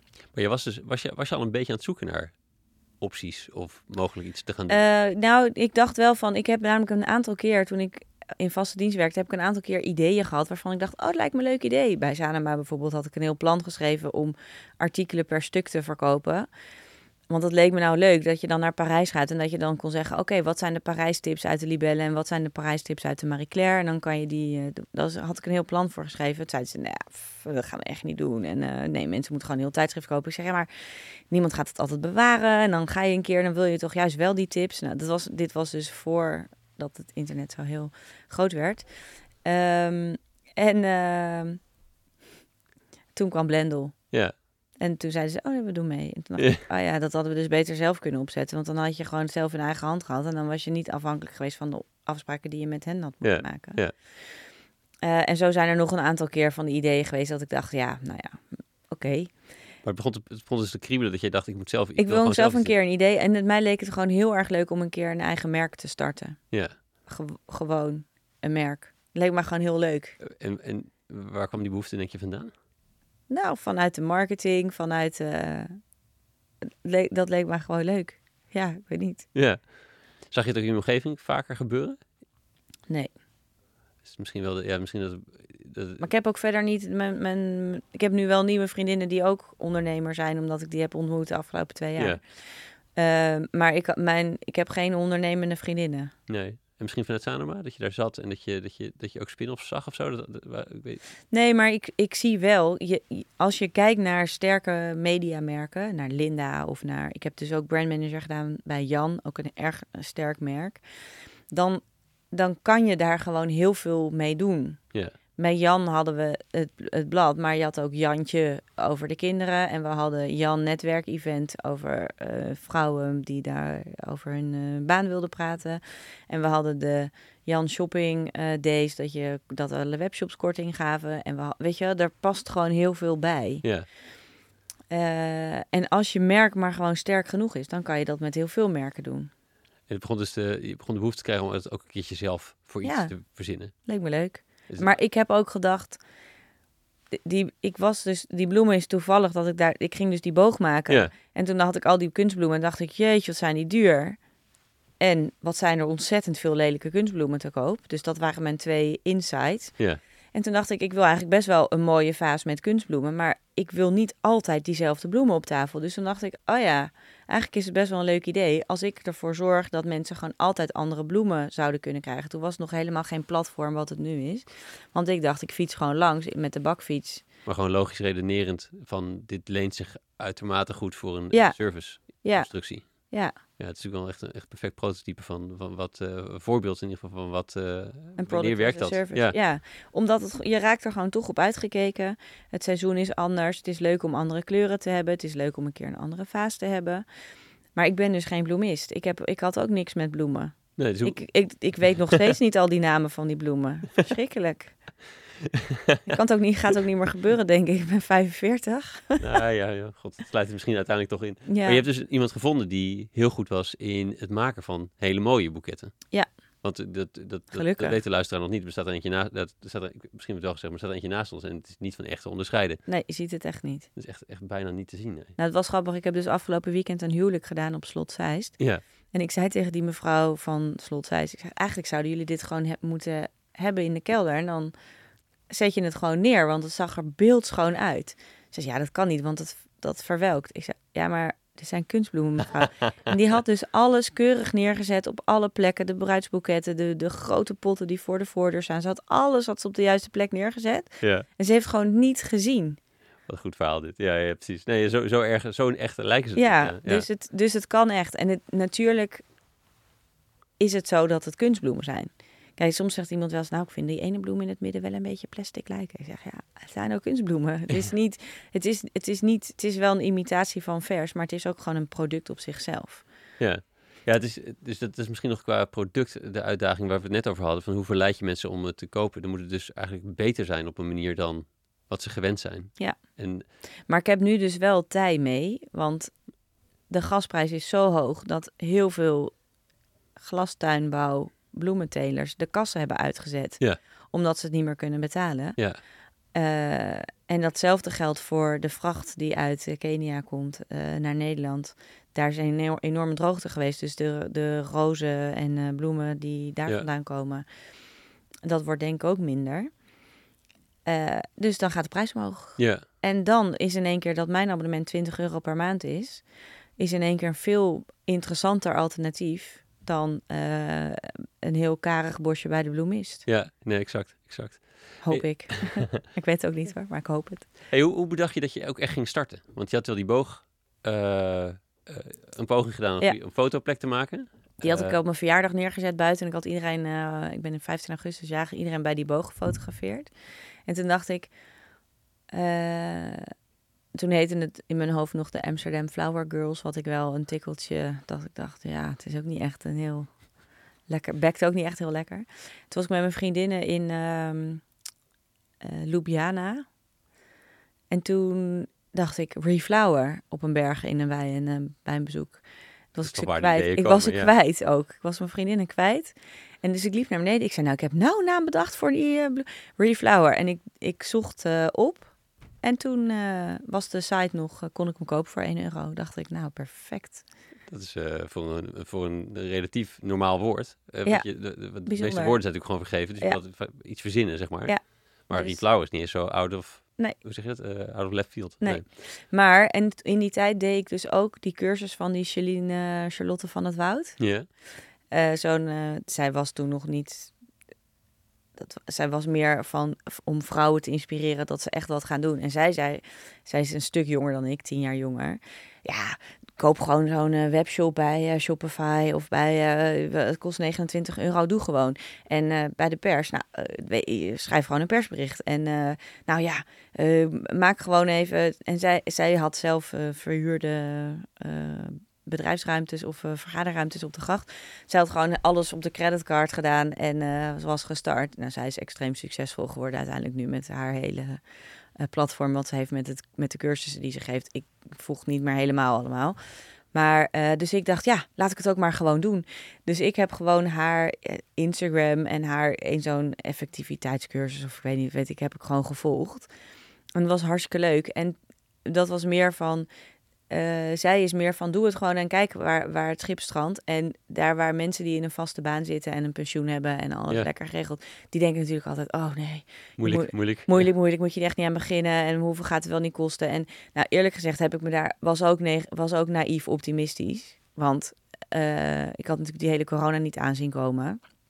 Ik had echt wel veel geld gespaard als freelancer. Had ik een jaar gewerkt, dat had ik niet uitgegeven. Dus verdiende ik wel 10.000 euro per maand en Mm. niet uitgegeven. Dus dat was goed. Dus ik had wel een beetje een buffer. Want je was er vooral uit dienst eh, gegaan. Ja. En als freelancer doorgewerkt. Ja. ja. Dus dat was dus, dus ik had wel, ik was dat, ik was wel ingeschreven bij de Kamer van Koophandel. Ik had wel een nummer, dus ik kon het ook onder dat eh, onderzoeken. Ja. En ik heb gewoon in het begin, ik heb zeker het eerste half jaar gedacht, oh lachen. Ik doe gewoon, ik koop die bloemen bij de groothandel, ik doe ze in een vaas. eh, en als het niet lukt, dan zet ik ze gewoon weer op marktplaats en heb ik mijn geld weer terug. Ja. Ik, heb, ik heb me daar echt totaal geen. Dat is eh, mooi, want het ver- het verwelkt niet. Nee, ik heb er maar daar echt helemaal niet druk om gemaakt. Maar toen was ik dus, toen startte ik, had ik meteen 70 klanten. Toen dacht ik, oh, het is dus wel iets wat mensen aanspreekt. Want die eerste boeketten, voordat ik Marion, degene die de designs maakt, Marion van der Mast, heb ontmoet, zag het er echt niet uit. Maar hoe overtuigt hij dan toch 70 mensen om een abonnement af te nemen voor bloemen die er niet uitzagen? Nou, want die, die waren dus, die dachten, oh wat leuk, ze, ze, ze starten iets. Ja. Ehm, maar het was helemaal niet ieder, alle mensen die ik kende. Dus het waren ook echt wel vreemden. Die, die Ja. vanuit duurzaamheid. Ehm, allergie. Ja. Eh, en ik had als vrij snel bijvoorbeeld Circle van eh, de locatie bij ABN AMRO die helemaal circulaire economie is. Dus die, ik ben helemaal, ik heb het ook helemaal opgezet vanuit circulaire economie. Minder spullen, minder weggooien. En ik, in het begin wist ik ook niet altijd antwoord op alle vragen. Dan kreeg ik een vraag van, hoe kan dat dan dat plastic bloemen beter zijn dan verse bloemen? En dan dacht ik, ja, ja, ik denk dat het zo is, maar ik heb de echte cijfers heb ik nog niet. Maar als, ik ben altijd eerlijk over geweest van ja, sorry, ik weet het nog niet. Maar nu weet ik het wel. Ja. En het wordt alleen maar beter. De cijfers worden alleen maar beter. De CO2-uitstoot is alleen maar de verhouding. Het is immens. Want die bloemen, de bloemen die hier nu op tafel staan, die zijn dus ook drie jaar oud. Sommige die erin zitten. Mhm. En er gebeurt echt helemaal niks mee. Kijk, er breekt wel eens een keer eentje af of eh, er valt een keer een vaas. Tuurlijk, dat hoort erbij. Maar eigenlijk is alles wat we weer retour krijgen, ook al heeft het een jaar bij iemand gestaan. Ja, je wast het en je stoft het af en het is gewoon echt nog helemaal goed bruikbaar. Ja. Ja. Dus ehm, ja, en die 70 klanten die ik in het begin had, dat helpt wel dat ik een medianetwerk heb. Want ik weet natuurlijk hoe je persberichten moet schrijven. Want ik heb zelf honderden persberichten ontvangen. Ja. Eh, en ik heb, ben niet met bureaus gaan werken. Ik heb geen pers. eh, ik heb alles zelf gedaan, want dat vond ik ook cool. Dat werkt soms ook tegen je, maar dat vond ik leuk. Ik vind het ook zelf leuk om het allemaal te leren. Dus ik heb gewoon ook persberichten verstuurd. En ik had al zo meteen Editie NL, ehm, RTL interview en een Volkskrant artikel. En eh, in het Parool stond het. Dus ja, dan lezen mensen er toch over. En mensen denken toch, oh, interessant, goed idee. Je levert toch allemaal PR op. Ja. Dus dus ja, een goede start. Goede start. En, en niet Ja. laten, en, eh, hoe zeg je dat? Ja, je, noemde het naïef, maar het is dus niet te veel laten bekommeren over wat er mogelijk allemaal nog op je pad Nee. komen wat je nog niet weet. Maar Nee. En wat je elke keer moet denken, maar dat is dus denk ik... Ik denk elke keer, oh, al die bestellingen. Nou, hup, alles in die bakfiets en hup fietsen. En dan zie ik daarna wel weer hoeveel er nog over zijn. En dan, ja, je moet gewoon toch elke keer door. Maar door weer en wind, door de sneeuw, door... Ik heb alle bezorgingen zelf gedaan het eerste eh, anderhalf jaar. ja, Ja, het, wel, het was wel echt pittig. zo'n, als je alle bezorgingen, ja, ik heb je ook gezegd, ik hoor je zeggen dat je dat, dat je dat ook gewoon leuk vond. Vind ik ook. Ik, ik was ook twintig jaar op kantoor en dan de hele dag lekker door de stad fietsen. Ik kan het echt iedereen aanraden. Ja, super. Het was hartstikke leuk. En het was ook nog in die coronatijd. Dus ik had de, de helft van de mensen kende ik echt niet. En de andere helft, dat waren vriendinnen. Ja. Op een gegeven moment eh, dacht ik, ja, nou, eh, had ik, Ik- mezelf zo'n briefje gegeven dat ik nog later, na de avond, Ja, ja, ja, ja. mocht buiten zijn. Ja. Ja, ik moest lekker zelf- bij iedereen wijn drinken. geven. En dan was ook, was ook iedereen natuurlijk helemaal dol blij dat ik langskwam. Want iedereen zat maar thuis met niks. Die, die waren blij met die bloemen, maar die vonden het ook echt gezellig. Oh, hoe is het? Wat maak je allemaal? Ik maakte natuurlijk hartstikke veel mee. Ja, In verhouding tot hoe andere mensen coronatijd hebben beleefd, heb ik echt ontzettend veel meegemaakt. een goede buying reason trouwens. Gewoon sociaal contact. Iemand Ja. een bloemetje bezorgen. Nee, maar, en het is ook, iemand zei tegen mij, het is makkelijker om eh, vriendinnen met klanten te worden dan om je klanten... eh, nee, om, het is makkelijker om je... Wacht even. Iemand zei tegen mij, het is makkelijker om je vriendinnen met klanten te worden dan je vriendinnen klanten laten worden. Hmm. En dat is echt zo. Ik heb echt nog heel veel vriendinnen die wel supportive zijn. Die hebben bijvoorbeeld wel meegedaan aan de Ja. crowdfunding. Maar die vinden die bloemen echt helemaal niks. ja, kan. En, die, eh, en in het begin vond ik dat natuurlijk heel irritant. Gelukkig ben ik daar zelf overheen, want het was niet, dat is niet leuk. Dat je denkt, nou ja, ik zou ook meedoen als jij iets zou, als zou je onderbroeken gaan verkopen, zou ik Ja, ja, ja, maar het is compleet verke- verkeerde energie natuurlijk. Want je wil Verkeerde gewoon maken wat iemand wil. En als ja. je het niet wil, ja, sorry. Dan moet je... Nee. het- voor jou was het niet gemaakt. Ja. Nee, dus die mogen ook niet meer mee. Nee, wel. Ja, ja, ja, precies. Als ze tot inzicht komen dat het toch leuk is, ja. Ja. ja, je hebt... Je hebt ehm, Nee, ja, ik wou, ik wou over die crowdfunding iets vragen. Over, dat is ook wel een flink, flinke som wat je bij elkaar verzamelt. Ja. 170k. Ja. Ehm, ja, daar wil ik nog wel. Daar, ja, wat, wat, wat, eh, wat, wat zit er? nou kijk.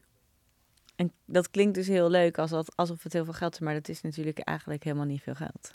Nou, ik, ik, ik was vooral over de smak geld om binnen te halen onder de indruk. Meer dan dat ik denk van, oh, je bent nu settled, zeg maar, eh, set, zeg maar. Dat het, het, het is- ging me meer om, nou ja, het binnenhalen van zoveel Ja. geld vind, vind ik wel een Dat prestatie. was ook afschuwelijk. Ja? Ja. Dat, eh, eh, ik weet van crowdfunding dat het, dat het, dat het een, een zenuwslopend karwei is, maar eh, toch heel veel druk en toch wel lastig en altijd moeilijk. Maar hoe was jouw weg? Hoe was, jou, hoe was dat? Nou, ik heb een van mijn inspiratiebronnen is Marjolein Leenarts. En zij is dermatoloog en heeft een eigen lijn helemaal met allerlei huidverzorgingsproducten. Hmm. Gestart met babyzalf, maar nu zijn haar kinderen ouder. Dus nu heeft ze ook puistjes, maar ook gewoon volwassen crème, dagcrème, nachtcrème, schoonmaakspul. En zij, eh, als je dermatoloog bent, moet je zoveel uur in het ziekenhuis blijven werken. Dus zij heeft nu een heel succesvol merk wat exclusief verkrijgbaar is bij Ethos eh, opgezet. Naast dat ze ook gewoon nog in het ziekenhuis dermatoloog is. Vind ik echt. En drie kinderen heeft. En ik zit met haar in de Amsterdam. In de, nou ja, in de Mokum Cultuurclub. Dus wij gaan iedere Ja. maand naar het museum.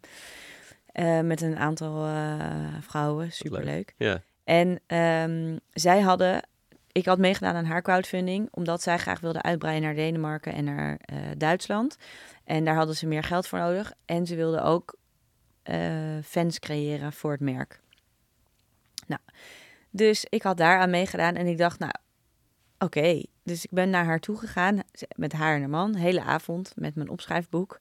Zo, en hij heeft dat helemaal uitgezocht, welke partij je moet doen. En eh, nou, ze zei, nou, wij vonden het eigenlijk wel meevallen.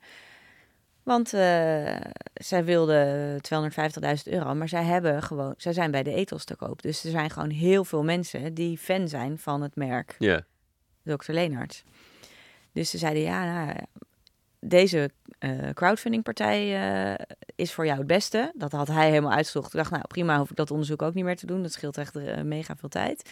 En eh, het is heel, eh, het kost heel veel energie, maar het gaat je wel lukken.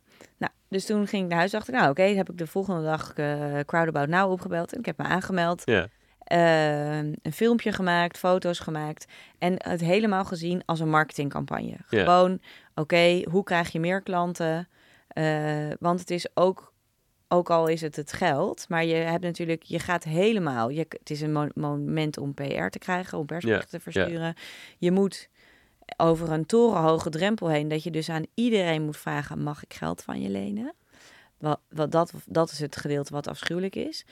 Ehm, maar ja, als je daar eenmaal overheen bent, dan is er ook no way back. Want als je namelijk niet het doelbedrag haalt, dan krijg je niks. Dus dan Nee. heb je al die moeite gedaan voor niks. Ja, Ja, ja, ja. dat was ook geen optie. Dus to- dan moet je gewoon all the way. En eventjes voor, de, voor, voor, voor het idee. zo- Je had het geld nodig, want die, eh, die investering per, per, bos, per, per bos is, is, die was iets van 300 geloof ik Ja. in mijn hoofd. Ehm, en dat verdien je natuurlijk terug over de maanden dat die bij mensen in roulatie Ja. is. Eh, maar je moet wel iedere keer, jouw belemmering op, groei, belemmering op groei is dus hoeveel heb je overgehouden om weer nieuwe bossen te Ja. kunnen kopen. Ja. Eh, en, Dus, en dat, dat blijft ook ingewikkeld. Want het- ik heb de prijs die ik reken per maand is eigenlijk te laag voor wat normaal gesproken mensen in verhuur rekenen. in verhouding tot de in aanschaf. verhouding tot de Ja. aanschafwaarde. Ja.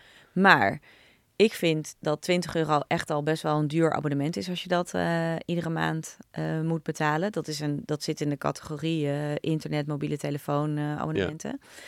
Eh, zakelijke markt daar gelaten, want daar is het, die zijn gewend aan veel hogere kosten, maar voor particulieren. Er zijn natuurlijk hartstikke veel mensen die een Bloemon abonnement hebben. Eh, en maar dat, is ook, dat wordt ook elke keer duurder. Dus dat is ook, dat is best een, ook een duur abonnement. Ja. Nou, dus ik dacht, ja, als je, dat, als je een alternatief mee wil doen aan de circulaire economie, waarbij particulieren de mogelijkheid hebben om eh, kunstbloemen op tafel te zetten, Ja. dan moet het een prijsstelling zijn die aantrekkelijk is. Dus ik dacht, 5 euro per week, dat is wat je op de markt ook uitgeeft aan een bosje bloemen. Dat kan. Ja, Nog steeds is het niet voor iedereen, maar want normaal moet je de aanschafwaarde binnen hoeveel tijd terugverdienen? ja, binnen drie, vier maanden verdienen ze meestal met verhuur Oh ja? terug. Ja. Ja, dat gaat rap, ja. Ja. Ja, en jij doet, moet ik hoofdrekenen, maar dat, dat duurt... Dat nee, bij mij duurt het een jaar voordat het is terugverdiend. Ja, Maar ja, ik dacht de hele tijd, ja, maar daarna komt natuurlijk de zilvervloot binnenvaren, want dan gaan die bloemen nog tien jaar mee. Heb Ja. je één jaar geïnvesteerd en dan, eh, maar er zit ontzettend veel arbeid in, dus die zilvervloot Ja. is er nog lang niet, maar dat geeft ook niet. nee, dus dat bedoel net, de, de, wat je overhoudt naar de marges nadat jij, na, nadat jij met je echt totaal geen marge. Nee, er zit echt totaal geen marge. op. Nee, dus met die 20 euro heb je ook de moeilijkheidsgraad er eventjes naar een standje harder gezet. Ja. Want, eh, want, want ja, het, het moet goedkoop blijven, Ja. maar het is duur. Ja. Dus crowdfunding? En die crowdfunding ehm, was, eh, stond op 150.000 euro. En dan, het is zo dat je moet 30% van het doelbedrag halen bij mensen die je zelf kent, voordat hij live kan op dat platform. En dat was tijdens kerst en oud en nieuw. En Dat is echt niet de beste tijd om aan mensen geld te vragen. ja, dat is en mooi. dan, zou die, dan moest hij dus live ergens eh, half eh, begin januari. Ja, en toen had ik het nog echt niet bij elkaar. Ja. Hij moest live. En ben je toen live, toen live gegaan? Ik ben, Ja. En ja, maar je had nog niet bij Maar ik, elkaar. had gevraagd, ik heb nog gevraagd, mag hij niet nu al live? Want als ik heb, er komt een interview. Ik had een interview bij eh, de ondernemer gekregen. Er komt een interview in de krant en dan anders kunnen mensen niet vinden. Nee, nee, het kan echt niet live. Nou, gelukkig heeft toen iemand eh, nog, eh weet ik veel, 5000 euro erin gestort. En Oh ja. toen was ik, was ik er in één keer wel. Maar ik had ook als idee, omdat je het als marketingcampagne inzet, moet je eigenlijk je boodschap zijn: ik zoek duizend mensen die 150 euro willen investeren. Ja. In plaats van wie wil er me- meedoen met mijn crowdfunding, dacht ik, ik moet het specifiek maken met lage bedragen. Want 150 euro, dat is een etentje, weet je wel. Dat wil iedereen nog wel. eh, maar dan heb je meteen duizend e-mailadressen aan wie je, Ja. die je ambassadeur kan maken. Nou, toen dacht ik dat ik dacht, nee, dat gaat echt niet lukken. Er gaan echt geen duizend mensen naar dat mandje van, eh van Crowdabout nou dat afrekenen. Want het is een heel stappentraject wat je moet doorlopen. Dus toen dacht ik, oké, ik pas de communicatie aan. Ik zoek 500 mensen die 300 eh, euro in- investeren. Dus dat is mijn communicatieboodschap van de hele campagne gebleven. Dus ik heb altijd gecommuniceerd op, we staan op dit bedrag en we zijn met zoveel mensen.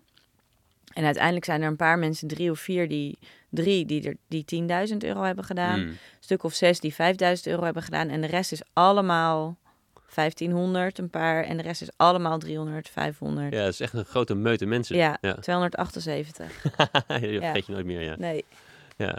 En het zenuwslopen, is dat, is, was het nog echt tot op het laatste moment spannend? Of nee op een was gegeven moment was vooral het. dus Die, eh, die Maar er was één vriendinnetje ehm, die zei: Oh, maar ik, ik, wil, ik, ik wil dat best wel doen. Dus, en die heeft in één keer eh, het, gedaan. Ja, afgetikt. Ja. Ja, ja, ja. En toen ging, kwam er daarna nog 20.000 euro bij. Kijk, Maar je zit dus, je bent, ik word dus 's nachts wakker. En dan zit je dus als een havik op die app te kijken. Omdat ik dus mijn telefoon ook in bed heb liggen, wat dus eigenlijk niet mag. je hebt het over gehad. Dat kan niet meer, hè? Nee. Nee, je moet naar de keuken. Eh, maar dan word je dus 's nachts wakker en dan denk je, oh, het gaat gewoon niet lukken. Ja. Het gaat gewoon echt niet Dan houd je lukken. echt continu bezig dus. Ja, je zit Ja. als een havik echt. En dan moet je, het was ook inloggen, inloggen, inloggen met drie inlogdingen.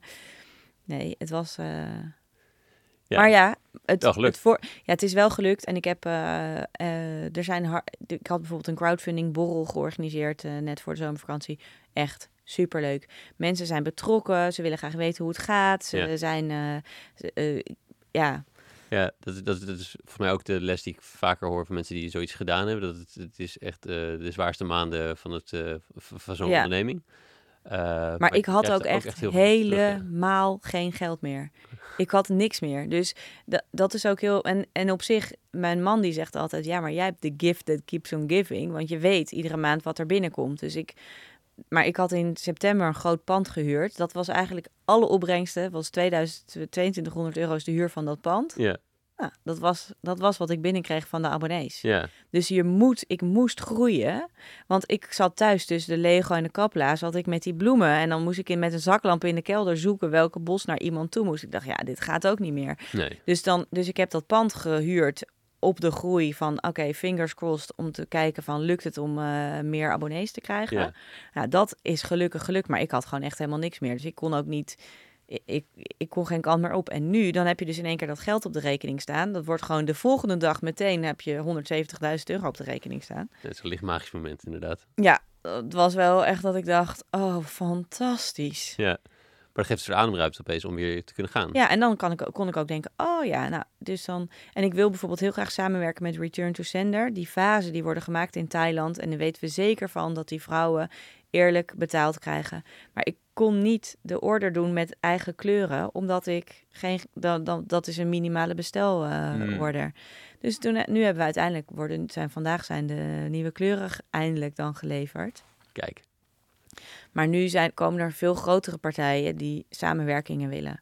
Dus ehm, en is dat, is dat omdat je die, nee, zo'n campagne in al de marketing bouwt op en er komen nu grotere partijen langs? Of is het ook, heeft het ook te maken dus dat je dingen kunt omdat je nu geld hebt? ja, ik heb meer bloemen en meer vazen. Ja, Eh, dus ik heb grotere. Nou ja, maar de, die voorraad is ook bijna niet bij te houden. Want het aantal klanten groeit ook zoveel. Dat eh, we maken elke keer 30, 40, 50 nieuwe vazen, 50 nieuwe boeketten. En dan nu is weer alles verhuurd. ja. En dan hebben we nu een aantal, met de herfst hebben we net op de website gezet. En dan moeten we, aan- eigenlijk volgende week moet ik de facturen versturen. Maar we, alles is nu alweer verhuurd. Dus dan, ik durf niet de facturen te versturen als we niet lekker goed aanbod hebben. Ja, ja, ja, ja. Dus, nou ja, dat, blijft een beetje, Ja, tightrope. ja, Ehm, ja, een goede balans vinden, ja. Eh, Inderdaad. En, en, en dus als een malle, dus, dus, dus boeketten bij klussen. Dat Ja. is voor, dat is voor eh, Marion, zei je geloof Ja. ik. Eh, niet, ook niet makkelijk, volgens mij. nee. Dat is- nee, en die, ik ben dus dolblij dat ik haar ben tegengekomen. Ja. Zij is een vriendin van een tante van mijn man. En zij is de, de koningin op het gebied van kunstbloemen. Ja, dat Zij- blijkt. ja. Ja. Maar die heeft, eh, die heeft ook een flinke opdracht aan, dus. Ja, ja en zij heeft. eh, het is heel, we hebben het super gezellig. De, en, en zij heeft dus zelf altijd een eh, kunstbloemenwinkel gehad. Eerst in Londen en later in. Of een kunstbloemenbedrijf. Eh, en zij heeft nu nog zelf ook een webshop. Oh ja.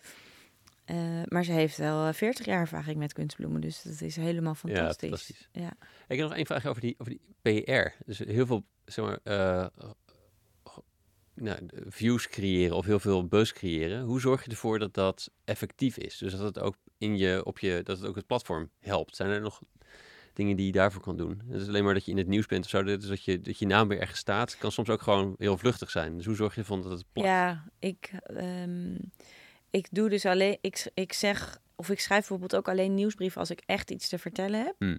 Dus ik schrijf zelf ook alleen een persbericht als ik echt iets te vertellen heb. Eh, en niet eh, wat heel veel bedrijven doen van je krijgt iedere week een nieuwsbrief omdat je iedere week een nieuwsbrief krijgt. Ja. Want, ja, als ik niks te vertellen heb, dan eh, zeg ik liever niks. Ja. Ehm, ehm, en ik er zijn heel veel invalshoeken voor PR te verzinnen. Dus je kan kiezen, is het circulaire economie? Is het de hipheid van kunstbloemen? Gaat het over het pesticidengebruik bij verse bloemen? Gaat het over vrouwelijk ondernemerschap? Gaat het over crowdfunding? Gaat het over... er- Je kan voor ieder merk zijn er heel veel verschillende invalshoeken te verzinnen. Gaat het over het maken van een campagne? Dus dan op het moment dat je dan iets doet of een aanvraag krijgt. Nou, ik heb nu al heel lang geen persberichten meer verstuurd, maar nu zit je in de bak van, oh, zij zitten in de kunstbloemen. En, en als mensen nu googelen, krijgen ze zoveel verschillende dingen dat je denkt, oh, nou, die journalisten zijn natuurlijk ook. eh, Die gaan even kijken. ja, die gaan ook even kijken en die denken, oh, oh handig. En eh, ze heeft goede foto's. En, eh, want ik heb wel een hele goede fotograaf die goede foto's maakt. Ja. Ehm, maar dus, en, en als je een persbericht maakt, is het ook handig om het zo te maken alsof het al een artikel is in het medium wat je heel het liefste wil. Dus ik wil dolgraag in het Parool een eh, interview in PS, in het tijdschrift. Dus dan is het goed om dat ook eh, op die manier aan te... Ja, jagen. Dus, dus je kiest je boodschap en je kiest je, je- het medium, zeg maar, of Ja. de, de plek. Eh, en hoe zorg je dan dat, dat, hè, dat, dat, dan wordt er daar iets over vert- eh, eh, gedeeld of verteld of et cetera. Ja. Hoe zorg je dat het ook blijft beklijven als mogelijke klanten? Is er daar nog dingen die je slim kan Nou, nee, daar heb ik eigenlijk, dat weet ik niet. Dat, daar Hmm. ben ik naar op zoek. Want net als op LinkedIn heb ik veel eh, volgers Ja. of veel eh, connecties. En sommige berichtjes worden wel 20.000 keer eh, ge- bekeken, Mhm. wat echt veel is. Ja. Maar daar komen nou niet heel veel klanten. Nou, toevallig gisteren kreeg ik een berichtje van iemand. Twee boeketten besteld in eh Hillegom. Hillegom, ja. Ja, ja. via, via LinkedIn. Maar Ja, dat is niet... eh, Dus dat is een beetje de afweging ook. Zeg maar, net zoals je net zei met, met die gehuurde grond. Zeg maar, ga je dan meer op Instagram zitten omdat je dan... Of, of, of, of juist, ja, het is ook een principieel ding, maar is- zou het ook überhaupt effectief zijn? Dat is dan ook de vraag. Ja, weet ik denk. Ik zet dus ook alle berichtjes die ik op Instagram schrijf, zet ik ook als nieuwsberichtjes op de website. Maar ik denk dat die dus niet. Ik denk dat daar geen kip naar kijkt Op de website. op de website. Ja, Ja. dit, ja dat, de website heeft kunnen zien. 2000 bezoekers per maand. Ja.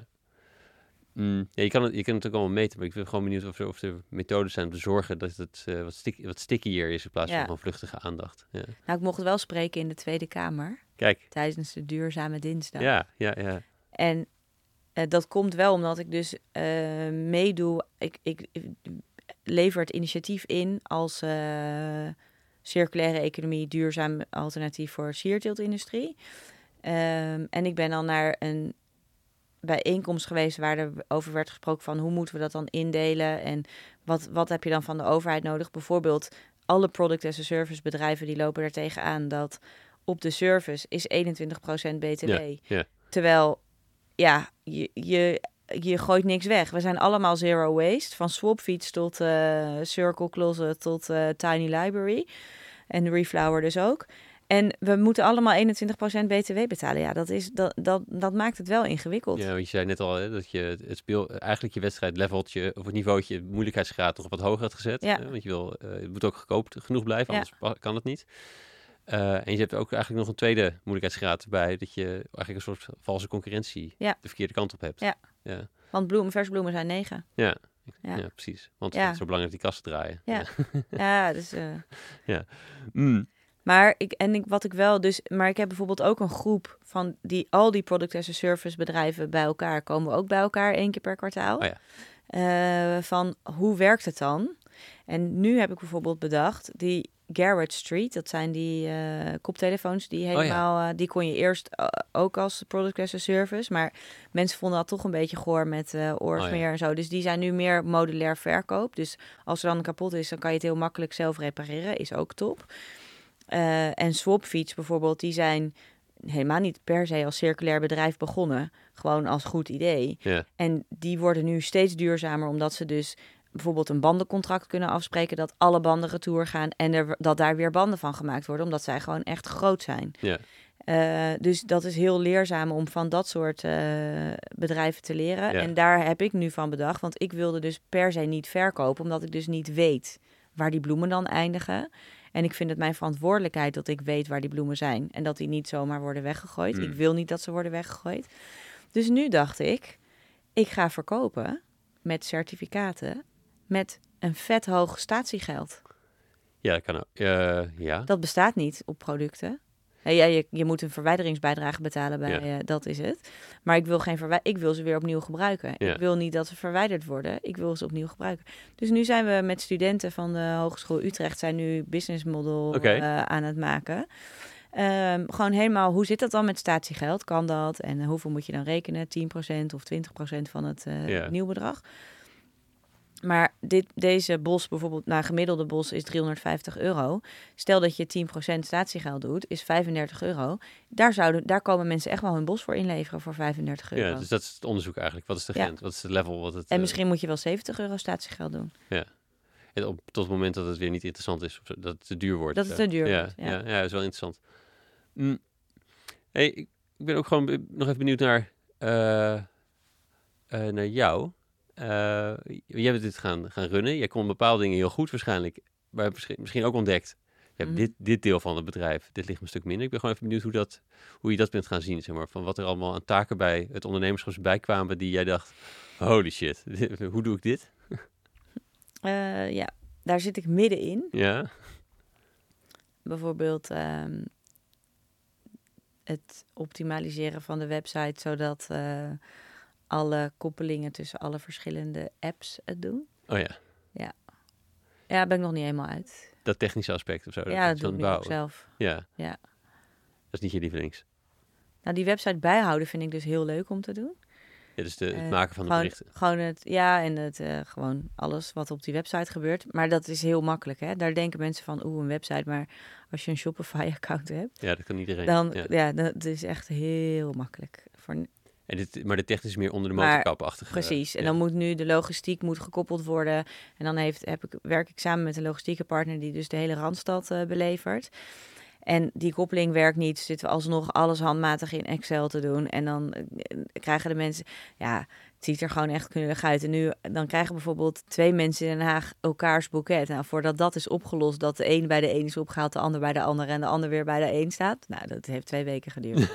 Het is net Schiphol. Ja. En ik begrijp ook dat die mensen dat irritant vinden, dat ze, dat ze niet het juiste krijgen. Maar ja, en in die logistiek, dat is ook, dat is ook een heropvoedingsproces. Want mensen denken dat dat gratis is, maar dat is niet gratis. Logistiek, we gewend zijn. Oh, gratis bezorging. gratis bezorging. Ja. Morgenbezorging gratis, dat is niet gratis. Nee. Dat kost, eh, bij mij kost het eh, nu nou, 10 euro per levering. Ja. En als het nog voor 5 uur moet zijn, is het 12,95. En dat Hmm. is nog exclusief de BTW. En de mensen betalen 15 per wissel. Kan niet eens. Het kan niet eens daarvoor. Nee. En hebben nog niet dat het klaar zit, dat het in een doos zit. En ik wil al die dozen retour. Dus ik wil ook niet dat mensen met die doos thuis zitten. Want ik wil gewoon dat het verpakkingsloos wordt afgeleverd. Dus ik heb een fantastische logistieke partner gevonden die dat wil doen die dat ook kunnen. Die ook heel. Ik krijg gisteren ook een appje van iemand die zei: Nou, het was zo aardig. En het was zo. Ze zijn echt betrokken bij het leveren van het product. Maar het is gewoon, het is groot in volume. Het is, eh, mensen moeten ervoor thuis zijn als je moet wisselen. Het is gewoon echt ingewikkeld. En, Ja. dat, en als zolang het ingewikkeld is met aandacht, ja, is het niet gratis. Nee. nee. En als je nadenkt over wat het bedrijf nodig heeft, wat Reflower de komende vijf jaar eh, allemaal moet gaan doormaken en wat daar voor een vaardigheden bij komen kijken. Wat, hoe denk je dan over jouw rol en, en wat, je, wat je nog... Ja, ik heb nu gelukkig dus een eh, operationeel manager aangenomen die alle taken op kantoor doet. Hmm. En dat gaat echt fantastisch goed. Eh, dus het klaarzetten van de bestellingen, eh, klantenservice, eh, boeketten maken, die eh, opfleuren, schoonmaken. Ehm, en daar heb je, zij, ik denk dat zij gewoon wel alles zelf kan runnen. En dan heb je gewoon ook handen nodig die al die dingen gaan doen. En het is hartstikke leuk werk, maar ja, het, is, het moet wel gebeuren. Ja, je noemt het ook bibli- bibliothecarissen. Ja. In, ja, in, Ja. dat model, zeg maar, ja. Ja, Ja, dus dat moet ook gebeuren, ja. Dus maar dit- die tak wordt groter of zo. Ja. Dat- en het operationeel echt goed krijgen. Ja. En dan wat ik zelf dus nu denk is dat eh, er komt dus een verkoopkant bij. Want daar kan je veel sneller omzet mee halen. Ja. Eh, dus kan je sneller autonoom groeien. Dan heb je minder groeigeld nodig. Dat lijkt me fijner. Ehm, en kan je meer mensen mee blij maken. Dus dan gaat het gewoon sneller. En die verkoop van kunstbloemen via online, dat gaat eigenlijk best wel goed. En dan moet je wel filmpjes maken met hoe moet je het erin zetten in de vaas. Oh ja. Het is niet heel makkelijk. Dat, ik dacht dat dat makkelijk was, maar dat is niet heel makkelijk. Dus, nou, dat, dus dat vergt nog wel wat content die je dan eh, moet maken. Maar goed, prima. Ehm, en we gaan planten doen. Ehm, ook via hetzelfde model met Ja. eh, statiegeld. Eh, en ik had nog een heel ander idee, maar dat is echt een tech-idee. En, eh, maar dat is meer de Airbnb van kunstbloemen. Dus dat bloemisten ook kunstbloemen als alternatief gaan aanbieden. En dat dan Ah. de hele achterkant geregeld is. Maar daar zie ik, dat vind ik wel een heel goed idee. Maar daar zie ik wel tegenop qua Ja, dan word je niet alleen oversnel, dan word je ook technisch een bedrijf. En dat, dan ben je een tech, ja, tech start-up. Ja, En ik vind die hele start-up scene, ja, daar weet ik nog niet wat ik daarvan vind. nee, vertel. Nee, ik vind het ook heel. Kijk, ik zit nu natuurlijk helemaal in die duurzame hoek. En dat zijn allemaal mensen die gewoon. Je moet natuurlijk gewoon geld verdienen, want anders heb je geen duurzaam bedrijf. Als je geen, niet Nee. genoeg omzet hebt, dan heb je geen bedrijf. Eh, en heel veel van de initiatieven, de idealistische initiatieven, denk ik. Ja, wat is het businessmodel? Ja, dan is het niet, dan is het niet levensvatbaar. Dus dan is het heel nobel dat mensen daar hun tijd aan willen besteden, maar dan heb je ja, geen resultaat. Eens. Maar je hebt resultaat nodig om te kunnen groeien. Ik wil ook 2025 10.000 klanten. En dat kan ook. Dus dat is niet eh, dat dat niet kan. Maar misschien gaat het iets langzamer of iets sneller of wat dan ook. Maar je moet, dat moet, zal maar zeggen. Ja. Gewoon, je moet wel een echt bedrijf worden. Ehm, dus ja, ik weet dus niet. ehm, dus als je je ver- vergelijkt als start-up in die, in die duurzame scene, dan doe ik het hartstikke goed. Want ik heb al omzet, ik heb klanten, ik heb ook grote klanten, PwC, Van Doornen, Mhm. Postcode Loterij. Echt grote bedrijven die meedoen. En ik heb hartstikke veel eh, particulieren. ja, Heel veel restaurants, de eendrachten, die wisselen Oh ja. allemaal met elkaar. Dat is echt fantastisch. En die, ehm, maar als ik het vergelijk met de tech-startup scene, of met de start-up scene gewoon, ja, ja, dat vind ik eigenlijk heel vaak een piramidespel. En dan kom je in het dingen van, ah, hoeveel aandelen? En de meeste investeerders, die zitten er niet in om de wereld te redden. Die willen gewoon rendement eh, op het geïnvesteerde bedrag. En Ja. die willen gewoon dikke vette aandelenportefeuille ervoor terug. En daar heb ik eigenlijk nog, daar heb ik nog niet zo zin in. in dat spel. Ja, ja. Ik ben daar ook echt niet goed in. Eh, want ik klap dicht als iemand dan zegt: Oh, dan doen we een eh, cap op 2 miljoen en dan eh, doen we zoveel aandelen. En dan denk ik: Ja, ik weet eigenlijk helemaal niet wat dat betekent. ja, en los dat je dat waarschijnlijk wel kan leren. Ja, dus ik ben nu, ja, maar daar heb ik eigenlijk ook geen zin in. Snap, Nee, nee, snap je, dan bestel ik zo'n boek en dan denk ik: Oh, god. Er zit een allergie op, ja. Ja, Dat wil ik helemaal niet. Nee. Mm. Ja, er zijn een paar paden die je voor je ziet waar het heen kan groeien. En Ja. sommige vragen, ja, bij, zowel operationeel als of technisch, vraagt het iets wat je, wat je nu nog niet in je bedrijf hebt zitten. Ja. Ehm, dus wat vraagt het van jou om te ontwikkelen de komende tijd? Ehm, nou, ik denk dus de operatie loslaten eh, en daar meer mensen voor aannemen. Ja. Terwijl ik dus zelf dat bezorgen het allerleukste vind eigenlijk. Ja. Ja. ja, ik had laatst Karen Poot van de, de, de fietscourier Oh ja. gast. En die, die zegt ook, ja, ik vind het zo leuk om te bezorgen. En die, die ook als ik weg zou gaan ooit misschien bij de fietscourier, dan alsnog wil ik eigenlijk af en toe gewoon een ritje kunnen maken. Ja, En, dat- en mensen bleven daar ook eindeloos lang. Dus ik, eh, ik, ik geloof het, dat, dat, dat het leuk is. En dat, ja ehm, ik vind het ook echt, ik, dat bezorgen is echt super leuk om te doen. Maar je kan het, het zou best kunnen dat je dat gewoon minimaal blijft doen. zeker. Maar dus dat je anders alles doen natuurlijk. Nee, zeker. Nee. En nu met die, met die logistieke partij. Ja. ehm, eh, ja, die had ik gisteren toevallig een gesprek mee. Ik zei ook, ja, ik ben echt dolblij dat mijn logistieke probleem nu jullie probleem is geworden. Want ik vind het, en de, gisteren zijn ze 25 dozen komen ophalen die dan op die dag. En dan kijk ik op die app en dan denk ik, Tik, tik, tik, Tik. tik, tik. iedereen is bezorgd. Ja, ja, Ja, ja. het is helemaal fantastisch. ja. En dan misschien morgen nog eentje, of weet je wel, als iemand niet thuis is toevallig. En dan gaat het gewoon automatisch en ze krijgen een mailtje en een track and trace en het ziet er helemaal top uit. Dus nee, ik vind, het- ben dolblij dat zij dat eh, willen doen. Maar ook zij lopen tegen de grenzen aan van wat eh couriers kunnen verdienen. Wat, eh, want eerst was het heel Nederland en toen was het in één keer nee, we kunnen niet meer heel Nederland. Moest, nu staan die bloemen dus nog in Doetinchem, in Heerenveen en in, ja, en nu staan ze daar. En nu komen ze weer terug. Ja. Ja, die willen wisselen. Iemand in echt. Ik weet niet eens waar het ligt. Ja. Ja. Ja. Je komt er wel. Ja, Map zoekt- Map vindt het voor je. Maar... Ja, ergens onder Eindhoven. Ze is hartstikke ver weg. Dus het Tilburg en Eindhoven. Ja, ik, en daar rijd ik dus niet spel, zelf heel vaak langs. Nee, dus dat, dat soort problemen krijg je. Ja. Die eh, ja, ver- verdwaalde bloemen. En we moeten ook eh, upgraden naar, we doen best veel events. Want er zijn heel veel cateringpartijen.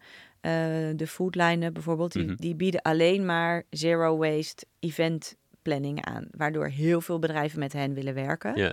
Ehm, en zij zeggen dan, wil je bloemen op tafel? Zeggen er, vol, zij zeggen er volgens mij niet eens bij dat het kunstbloemen zijn. Ze zeggen al, wij regelen bloemen. En dan bestellen ze bij mij eh 50 kleine vaasjes, twee grote voor op de bar. En Mooi. eentje- Ja.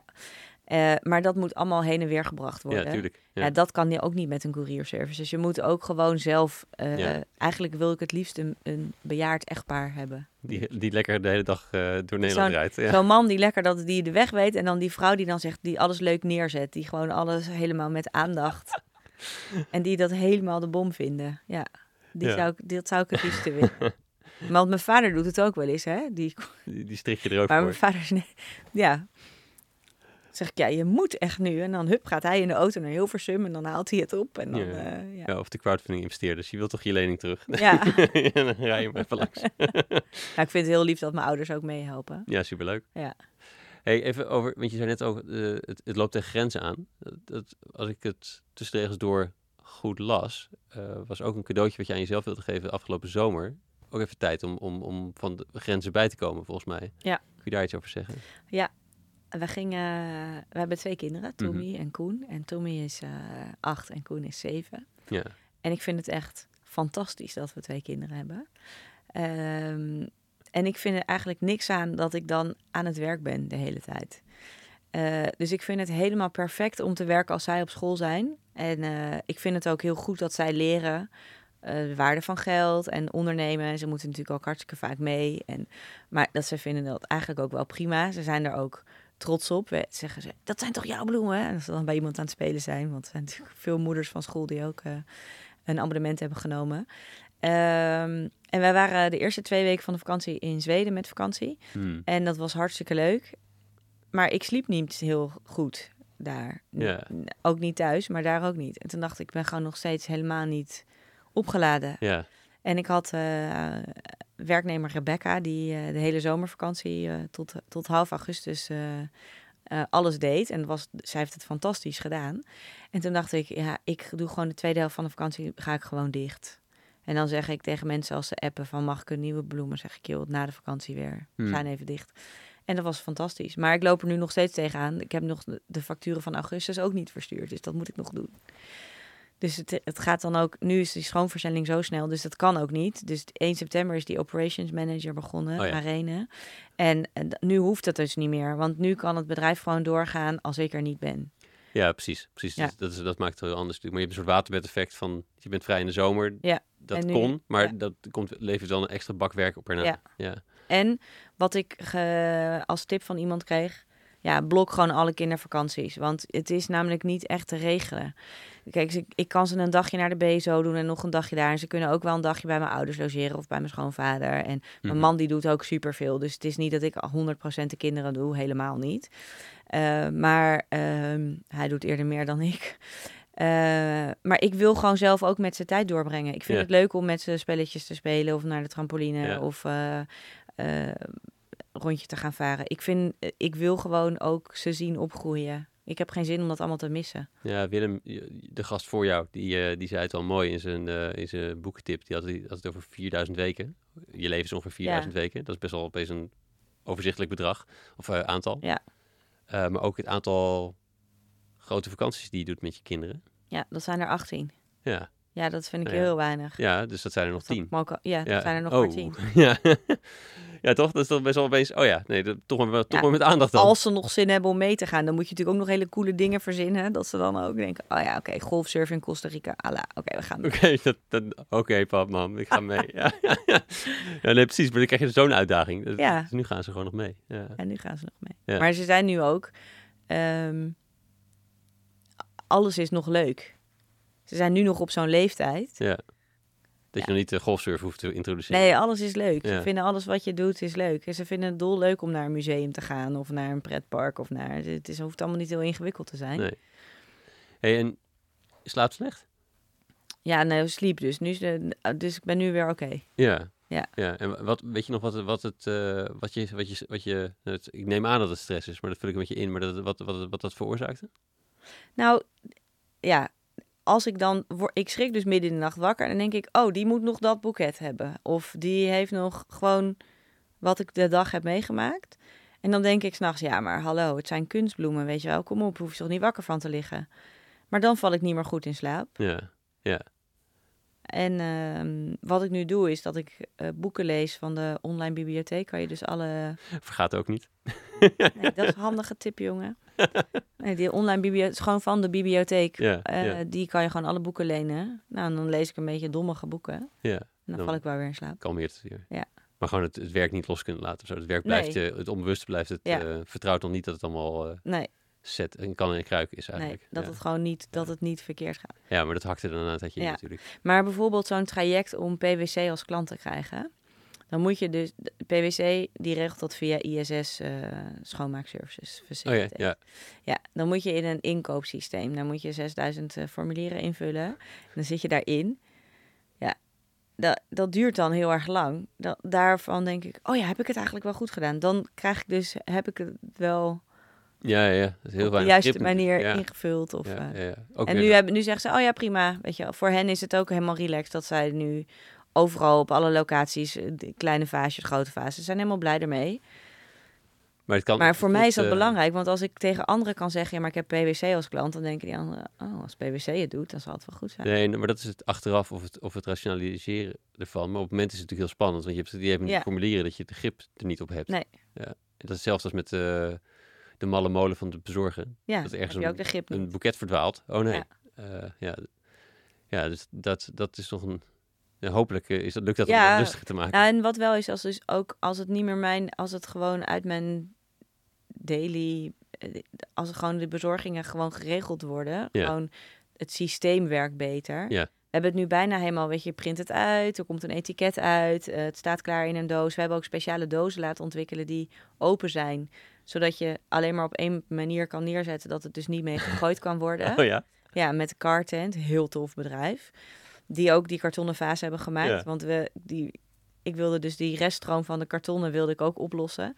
En, ehm, eh, maar dan, dan, daar, dat behoeft dus wel wat uitleg voor die mensen. Ja. die hebben wel meer... eh, Gaan het proces weer aanpassen. Ja. Hmm. Eh, ja, ik, ik, ik wens je heel veel zomervakanties toe dan. Eigenlijk heel veel Ja. fijne, fijne vakanties. En, en, en in ieder geval is het eigenlijk ook een bedrijf wat, eh, wat, waarbij je je telefoon kan wegleggen. Of in ieder geval de, of de figuurlijke telefoon, dat die in de la kan. Ja. En dat, dat, ja. Maar dat, dat heb je ook omdat je al die apps op je telefoon hebt. Dat hele bedrijf zit in mijn telefoon. ja, Ik kan alles vanaf mijn telefoon doen. ja. En dat is een vloek en een zegen. Ja, Ja, of andersom eigenlijk. Ja. ja. Hmm. Hey, ehm, Maar ik vind werken dus altijd wel heel leuk. Dus dat. eh, ik had na de zomervakantie dacht ik echt, oh, ik heb echt geen zin om terug te gaan. En toen was ik weer, dacht ik, oh, leuk, we hebben dit. En we dus, ik, dus ik ben niet. eh, Ja. maar dat is precies waarom het waarschijnlijk allebei de kant op kan trekken. Ja. Waardoor het soms lastig is om, het, eh, Ja. om genoeg tijd voor de een of het ander te maken. Ja. Ja. Maar dus wel alle zomervakanties blokken. Goed zo. Ja. Goed zo. hey, we gaan een beetje naar de afronding. Ehm, ik, ik vraag altijd eh, om inspiratie, ding- dingen die je inspireren. Je hebt al echt een, een zee aan bedrijfjes en mensen genoemd. Maar Ja. zijn er dingen die jou, nou ja, die jou in je ondernemerschap of in je persoonlijke groei inspireren? En het kan een boek zijn of het kan iets anders zijn. Maar... Ja, ik, op het moment luister ik heel graag naar de Saar-podcast. Oké. En ehm, eh, dat is van eh, Barbara van Erp en Femke Sterke. Ja. Eh, en die, ze hebben met z'n drieën een podcast met Els Roosbroek. En Els Roosbroek is onlangs overleden aan darmkanker. Oké. En vanuit het hospice hebben zij een podcast gemaakt. Oh, wauw. En het is dus niet zozeer over ondernemen, maar wel over moeders die werken. Nou, Ja. trouwens, Barbara en Femke die hebben dus een eigen onderneming, want die hebben een eigen uitgeverij. En Els ehm, eh, was de allerbeste tekstkoppenmaker Ah. van Nederland, eindredacteur. En ehm, eh, hoe, meer, hoe meer moeders werken, eh, hoe meer ze ook kunnen. Hoe meer ze doen. Wat bedoel je? Nou, gewoon als je heel veel doet. Dat zijn ook de, de, de moeders die. Ik vind dat inspirerend. Dat, ze, dat je dus en de coach van het hockeyteam kan zijn van je kind. En ervoor zorgt dat je de school versierd wordt. En dat je een eigen bedrijf kan hebben. Ja. Ja. Eh, en dat vind ik een heel inspirerend eh, voorbeeld dat zij dat. eh, Ja, dus wat- jij, jij kan ook meer doordat doordat je voorbeelden ziet. Ja. Ja, ja, ja. ja. Nee, dat is zeker. Ja. Ja. ja, je moet goede voorbeelden zien van. Oh, het kan eigenlijk wel. Ja. In plaats van. Hm, kan het niet. Nee, dat heb je ook een paar keer terug laten komen. Dat je, dat is, iemand doet ergens niet moeilijk over. Het kan gewoon. En dat, Ja. oh ja, dat laten we maar doen dan. Ja. Ja. En dat is Julie van eh, Julie Munne- Munneke van eh, Tiny Library. Mhm. Die heeft ook drie, die heeft nog veel kleinere kinderen dan ik. En die heeft net 600.000 euro opgehaald bij twee investeerders om haar bibliotheek met babyspullen te laten groeien. Goed. En, eh, en die doet het gewoon. Ja. Ja. Zij fixt het ook gewoon. Vind ik gewoon cool. ja. Ja, Het lijkt me, lijkt me ik, ik, ik, ik zeg dat makkelijk als witte man, hè, maar dus het lijkt me zo lijkt me echt een, een taaie positie voor vrouwen dat het eh, de soort de, de uitweg is om nog meer te doen of zo. Dat is terwijl Ja. eigenlijk het ook eh, het, het, het, het wat ehm, de correspondent heeft een heel mooi, heel mooi boek ehm, in voor- en tegenspoed, zolang jij de afwas doet. Ja. Zeg maar, dat, eh, mannen verschonen te weinig luier. ja, bijvoorbeeld. Ja, ja. Dus dat dat, dat, dat, dat eigenlijk net zo hard moet gaan. Het Ja. dat, ehm, dus dat is- Nou, ik, ik word er altijd een beetje opstandig van als je me hoort van, nou ja, de cijfers van de Kamer van Koophandel, 30% van de ingeschreven ondernemingen is van een vrouw. Ja. Maar 2% heeft een BV. De- dus dat zijn de rest is gewoon freelancer of, Ja. dingen, of VOF of kleine 2% van die 30% bedoel je? Of bedoel je Ja. 2% van de BV's is van vrouwen? 2% van de BV's. Ja, ja, ja. Dus. En dan 1% van het kapitaal wat naar start-ups gaat, gaat naar vrouwen. Ja, dat, dat is niet eerlijk. Nee. Het maakt me niet uit, want eh, misschien is het juist wel goed omdat we niet, eh, omdat vrouwen toch minder bluffen, dus het op een andere manier doen. Hmm. Maar ja, het is natuurlijk niet helemaal eh, een echte weerspiegeling. Nee, nee eh, dat zeker niet. En, eh, dus, dus het is qua eerlijkheid en we hadden het net al even over wat, wat het betekent om kapitaal op te halen. betekent dus Ja. dat je eigenlijk je bedrijf wil verkopen. Ja, eh, of zou moeten willen verkopen, want Ja. anders, anders zit, die kap- zit eh, de investeerder... en wat ik wel, wat wel is, door die crowdfunding die ik gedaan heb, ga je wel van een huisvrouw met een hobby. Want als je in die bloemen zit, eh, Hmm. en je hebt eigenlijk nog geen geld opgehaald, ben je toch ook echt een huisvrouw met een hobby. Wordt ja. zo wel echt naar gekeken. Wat ik helemaal niet erg vind, want prima, ik fiets ook lekker op die bakfiets rond, weet je wel. Ja, Maar je gaat wel van een huisvrouw met een hobby naar een ondernemer met een bedrijf. En die switch is ook lekker voor jezelf, omdat Ja. je gewoon weet, oh, ik heb toch nog 150.000 euro op de rekening staan, weet je wel. Je hebt, het is iets, ja, maar je kan makkelijker beslissingen nemen Ja. en eh, dingen doen. ja. En ehm, ja, dat is, dat, is er, dat is leuk. Dat maakt het leuk. Ja. hey, laatste vraag. Eh, gewoon terugkijkend nu, hè. Dus je bent, het is nog een korte weg geweest eigenlijk, maar toch wel een hele intense weg volgens mij van, de, van Reflower. Als je nu terugkijkt van wat je hebt moeten doen en om, om van start idee naar hier te staan, wat is daar het, eigenlijk het lastigste in geweest? Het, het zwaarste? Nou, niet heel veel. Nee? Nee. Gewoon doen dus. Ja.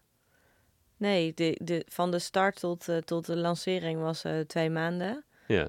Nee, nee, het is tot nu toe. Ik heb, maar ik heb gewoon altijd gedacht: als, ik het, als het niet lukt, zet ik die bloemen op marktplaats. Heb ik een superleuke tijd gehad. En dat denk ik nog steeds. Ja. En als ik dan mag spreken in de Tweede Kamer, of ik heb, eh word, kom op televisie bij VT Wonen, of zo- zoals nu de podcast opnemen, denk ik, nou, heb ik toch maar, heb ik toch maar weer gedaan. Toch wel weer een leuke nieuwe ervaring. Ja. Dus het is, ik zie het meer als één grote nieuwe ervaring dan als, als mislukken, mislukte dingen. Ik heb ook, nee, er is ook nog niet echt wat mislukt. Nee. Nee, ja, ik, ik, ik, is grappig, het is leuk, fijn, vooral. En eh, ik, stel hem altijd, omdat er vaak toch dingen bijkomen die toch ingewikkelder bleken dan, eh, dan gedacht of zo. Of die toch eh, zwaarder zijn voor de persoon als, gedacht. En we net zeiden, misschien die operatie die niet Ja, die kan. ja of die, ik, ik zou die administratie bijvoorbeeld helemaal niet meer willen doen. Dat doe ik nu ook zelf. Ja, Maar om het te kunnen optimaliseren is het wel heel goed om te weten welke stappen er allemaal in zitten. Dus ik ben niet ontevreden dat ik het doe. Ik vind er alleen niks aan. ja. Ja, ja het mag Maar- niet van je bordje af. Ja. ja maar het kost ook weer, ook weer niet zoveel tijd dat ik denk... oh, het is een zo'n grote belemmering in mijn... eh, Ja, dat is de, dat, dat, als dat wel zo was, was het te lang, had je, had je te lang weg. Ja, had ik Ja. het al lang. En bijvoorbeeld, ehm, eh, een van mijn klanten is een notariskantoor. En op het moment dat ik zei, oh, ik moet nu een BV worden, want met die crowdfunding was ik eerst een, ik was een eenmanszaak en dan moet je dus een BV worden voor die crowdfunding. Anders ben je zelf hoofdelijk aansprakelijk voor dat bedrag. En dat moest natuurlijk weer binnen eh, twee dagen gefixt worden, want het stond allemaal klaar, want ik had het een beetje niet helemaal goed ingeschat. En dus diegene bij wie ik al de hele tijd bloemen kan brengen, die zei, oh geen probleem, dat regelen we eventjes. Eh, wat moet er allemaal in komen te staan? Helemaal totaal relaxed, alsof het gewoon de allermakkelijkste zaak van de wereld was. Ja, ja, ja. Ja, dus ik heb ook wel, ik heb, durf wel momenten hulp te vragen als ik er ergens zelf niet uitkom. Dan heb ik echt wel genoeg mensen die kunnen Ja. helpen. ja. En omdat ik ook een vrij divers klantenpalet heb, vind, helpt dat ook. Want ik, kan, ik durf het gewoon ook aan die mensen te vragen. Hey, mooi. Ja, Dankjewel graag gedaan. Heel dat je hier leuk. was. En ehm nee, dankjewel. Het voorbeeld voor vrouwen en eigenlijk voor mannen dus ook. eh, Ja. Dat je bent in, de- in, in, in deze sector op, op schut. En volgens mij de sympathie die je van je klanten krijgt en investeerders is, eh volgens mij heeft het voorkomen terecht. Ja, Dus dankjewel dat je hoop wilde het. zijn. Ik probeer het baar te maken. Thanks. Dankjewel. Ja, dat was hem alweer. Dankjewel voor het luisteren. Wil je zeker weten dat je de volgende aflevering ook vindt? Abonneer je dan op de podcast. Je weet hoe dat werkt in de app die je gebruikt. Weet ook dat ik van alle afleveringen uitgebreide show notes met de lessen en de links uit het interview maak. Deze vind je op www.studiogeorge.nl slash podcast. En ik ben heel benieuwd hoe je het gesprek vond. Waar kon je geen genoeg van krijgen of waar zou je meer van willen horen tijdens de gesprekken? E-mail me op tijmen.studiogeorge.nl Als laatste, na elk interview werk ik één inzicht uit in een korte blog.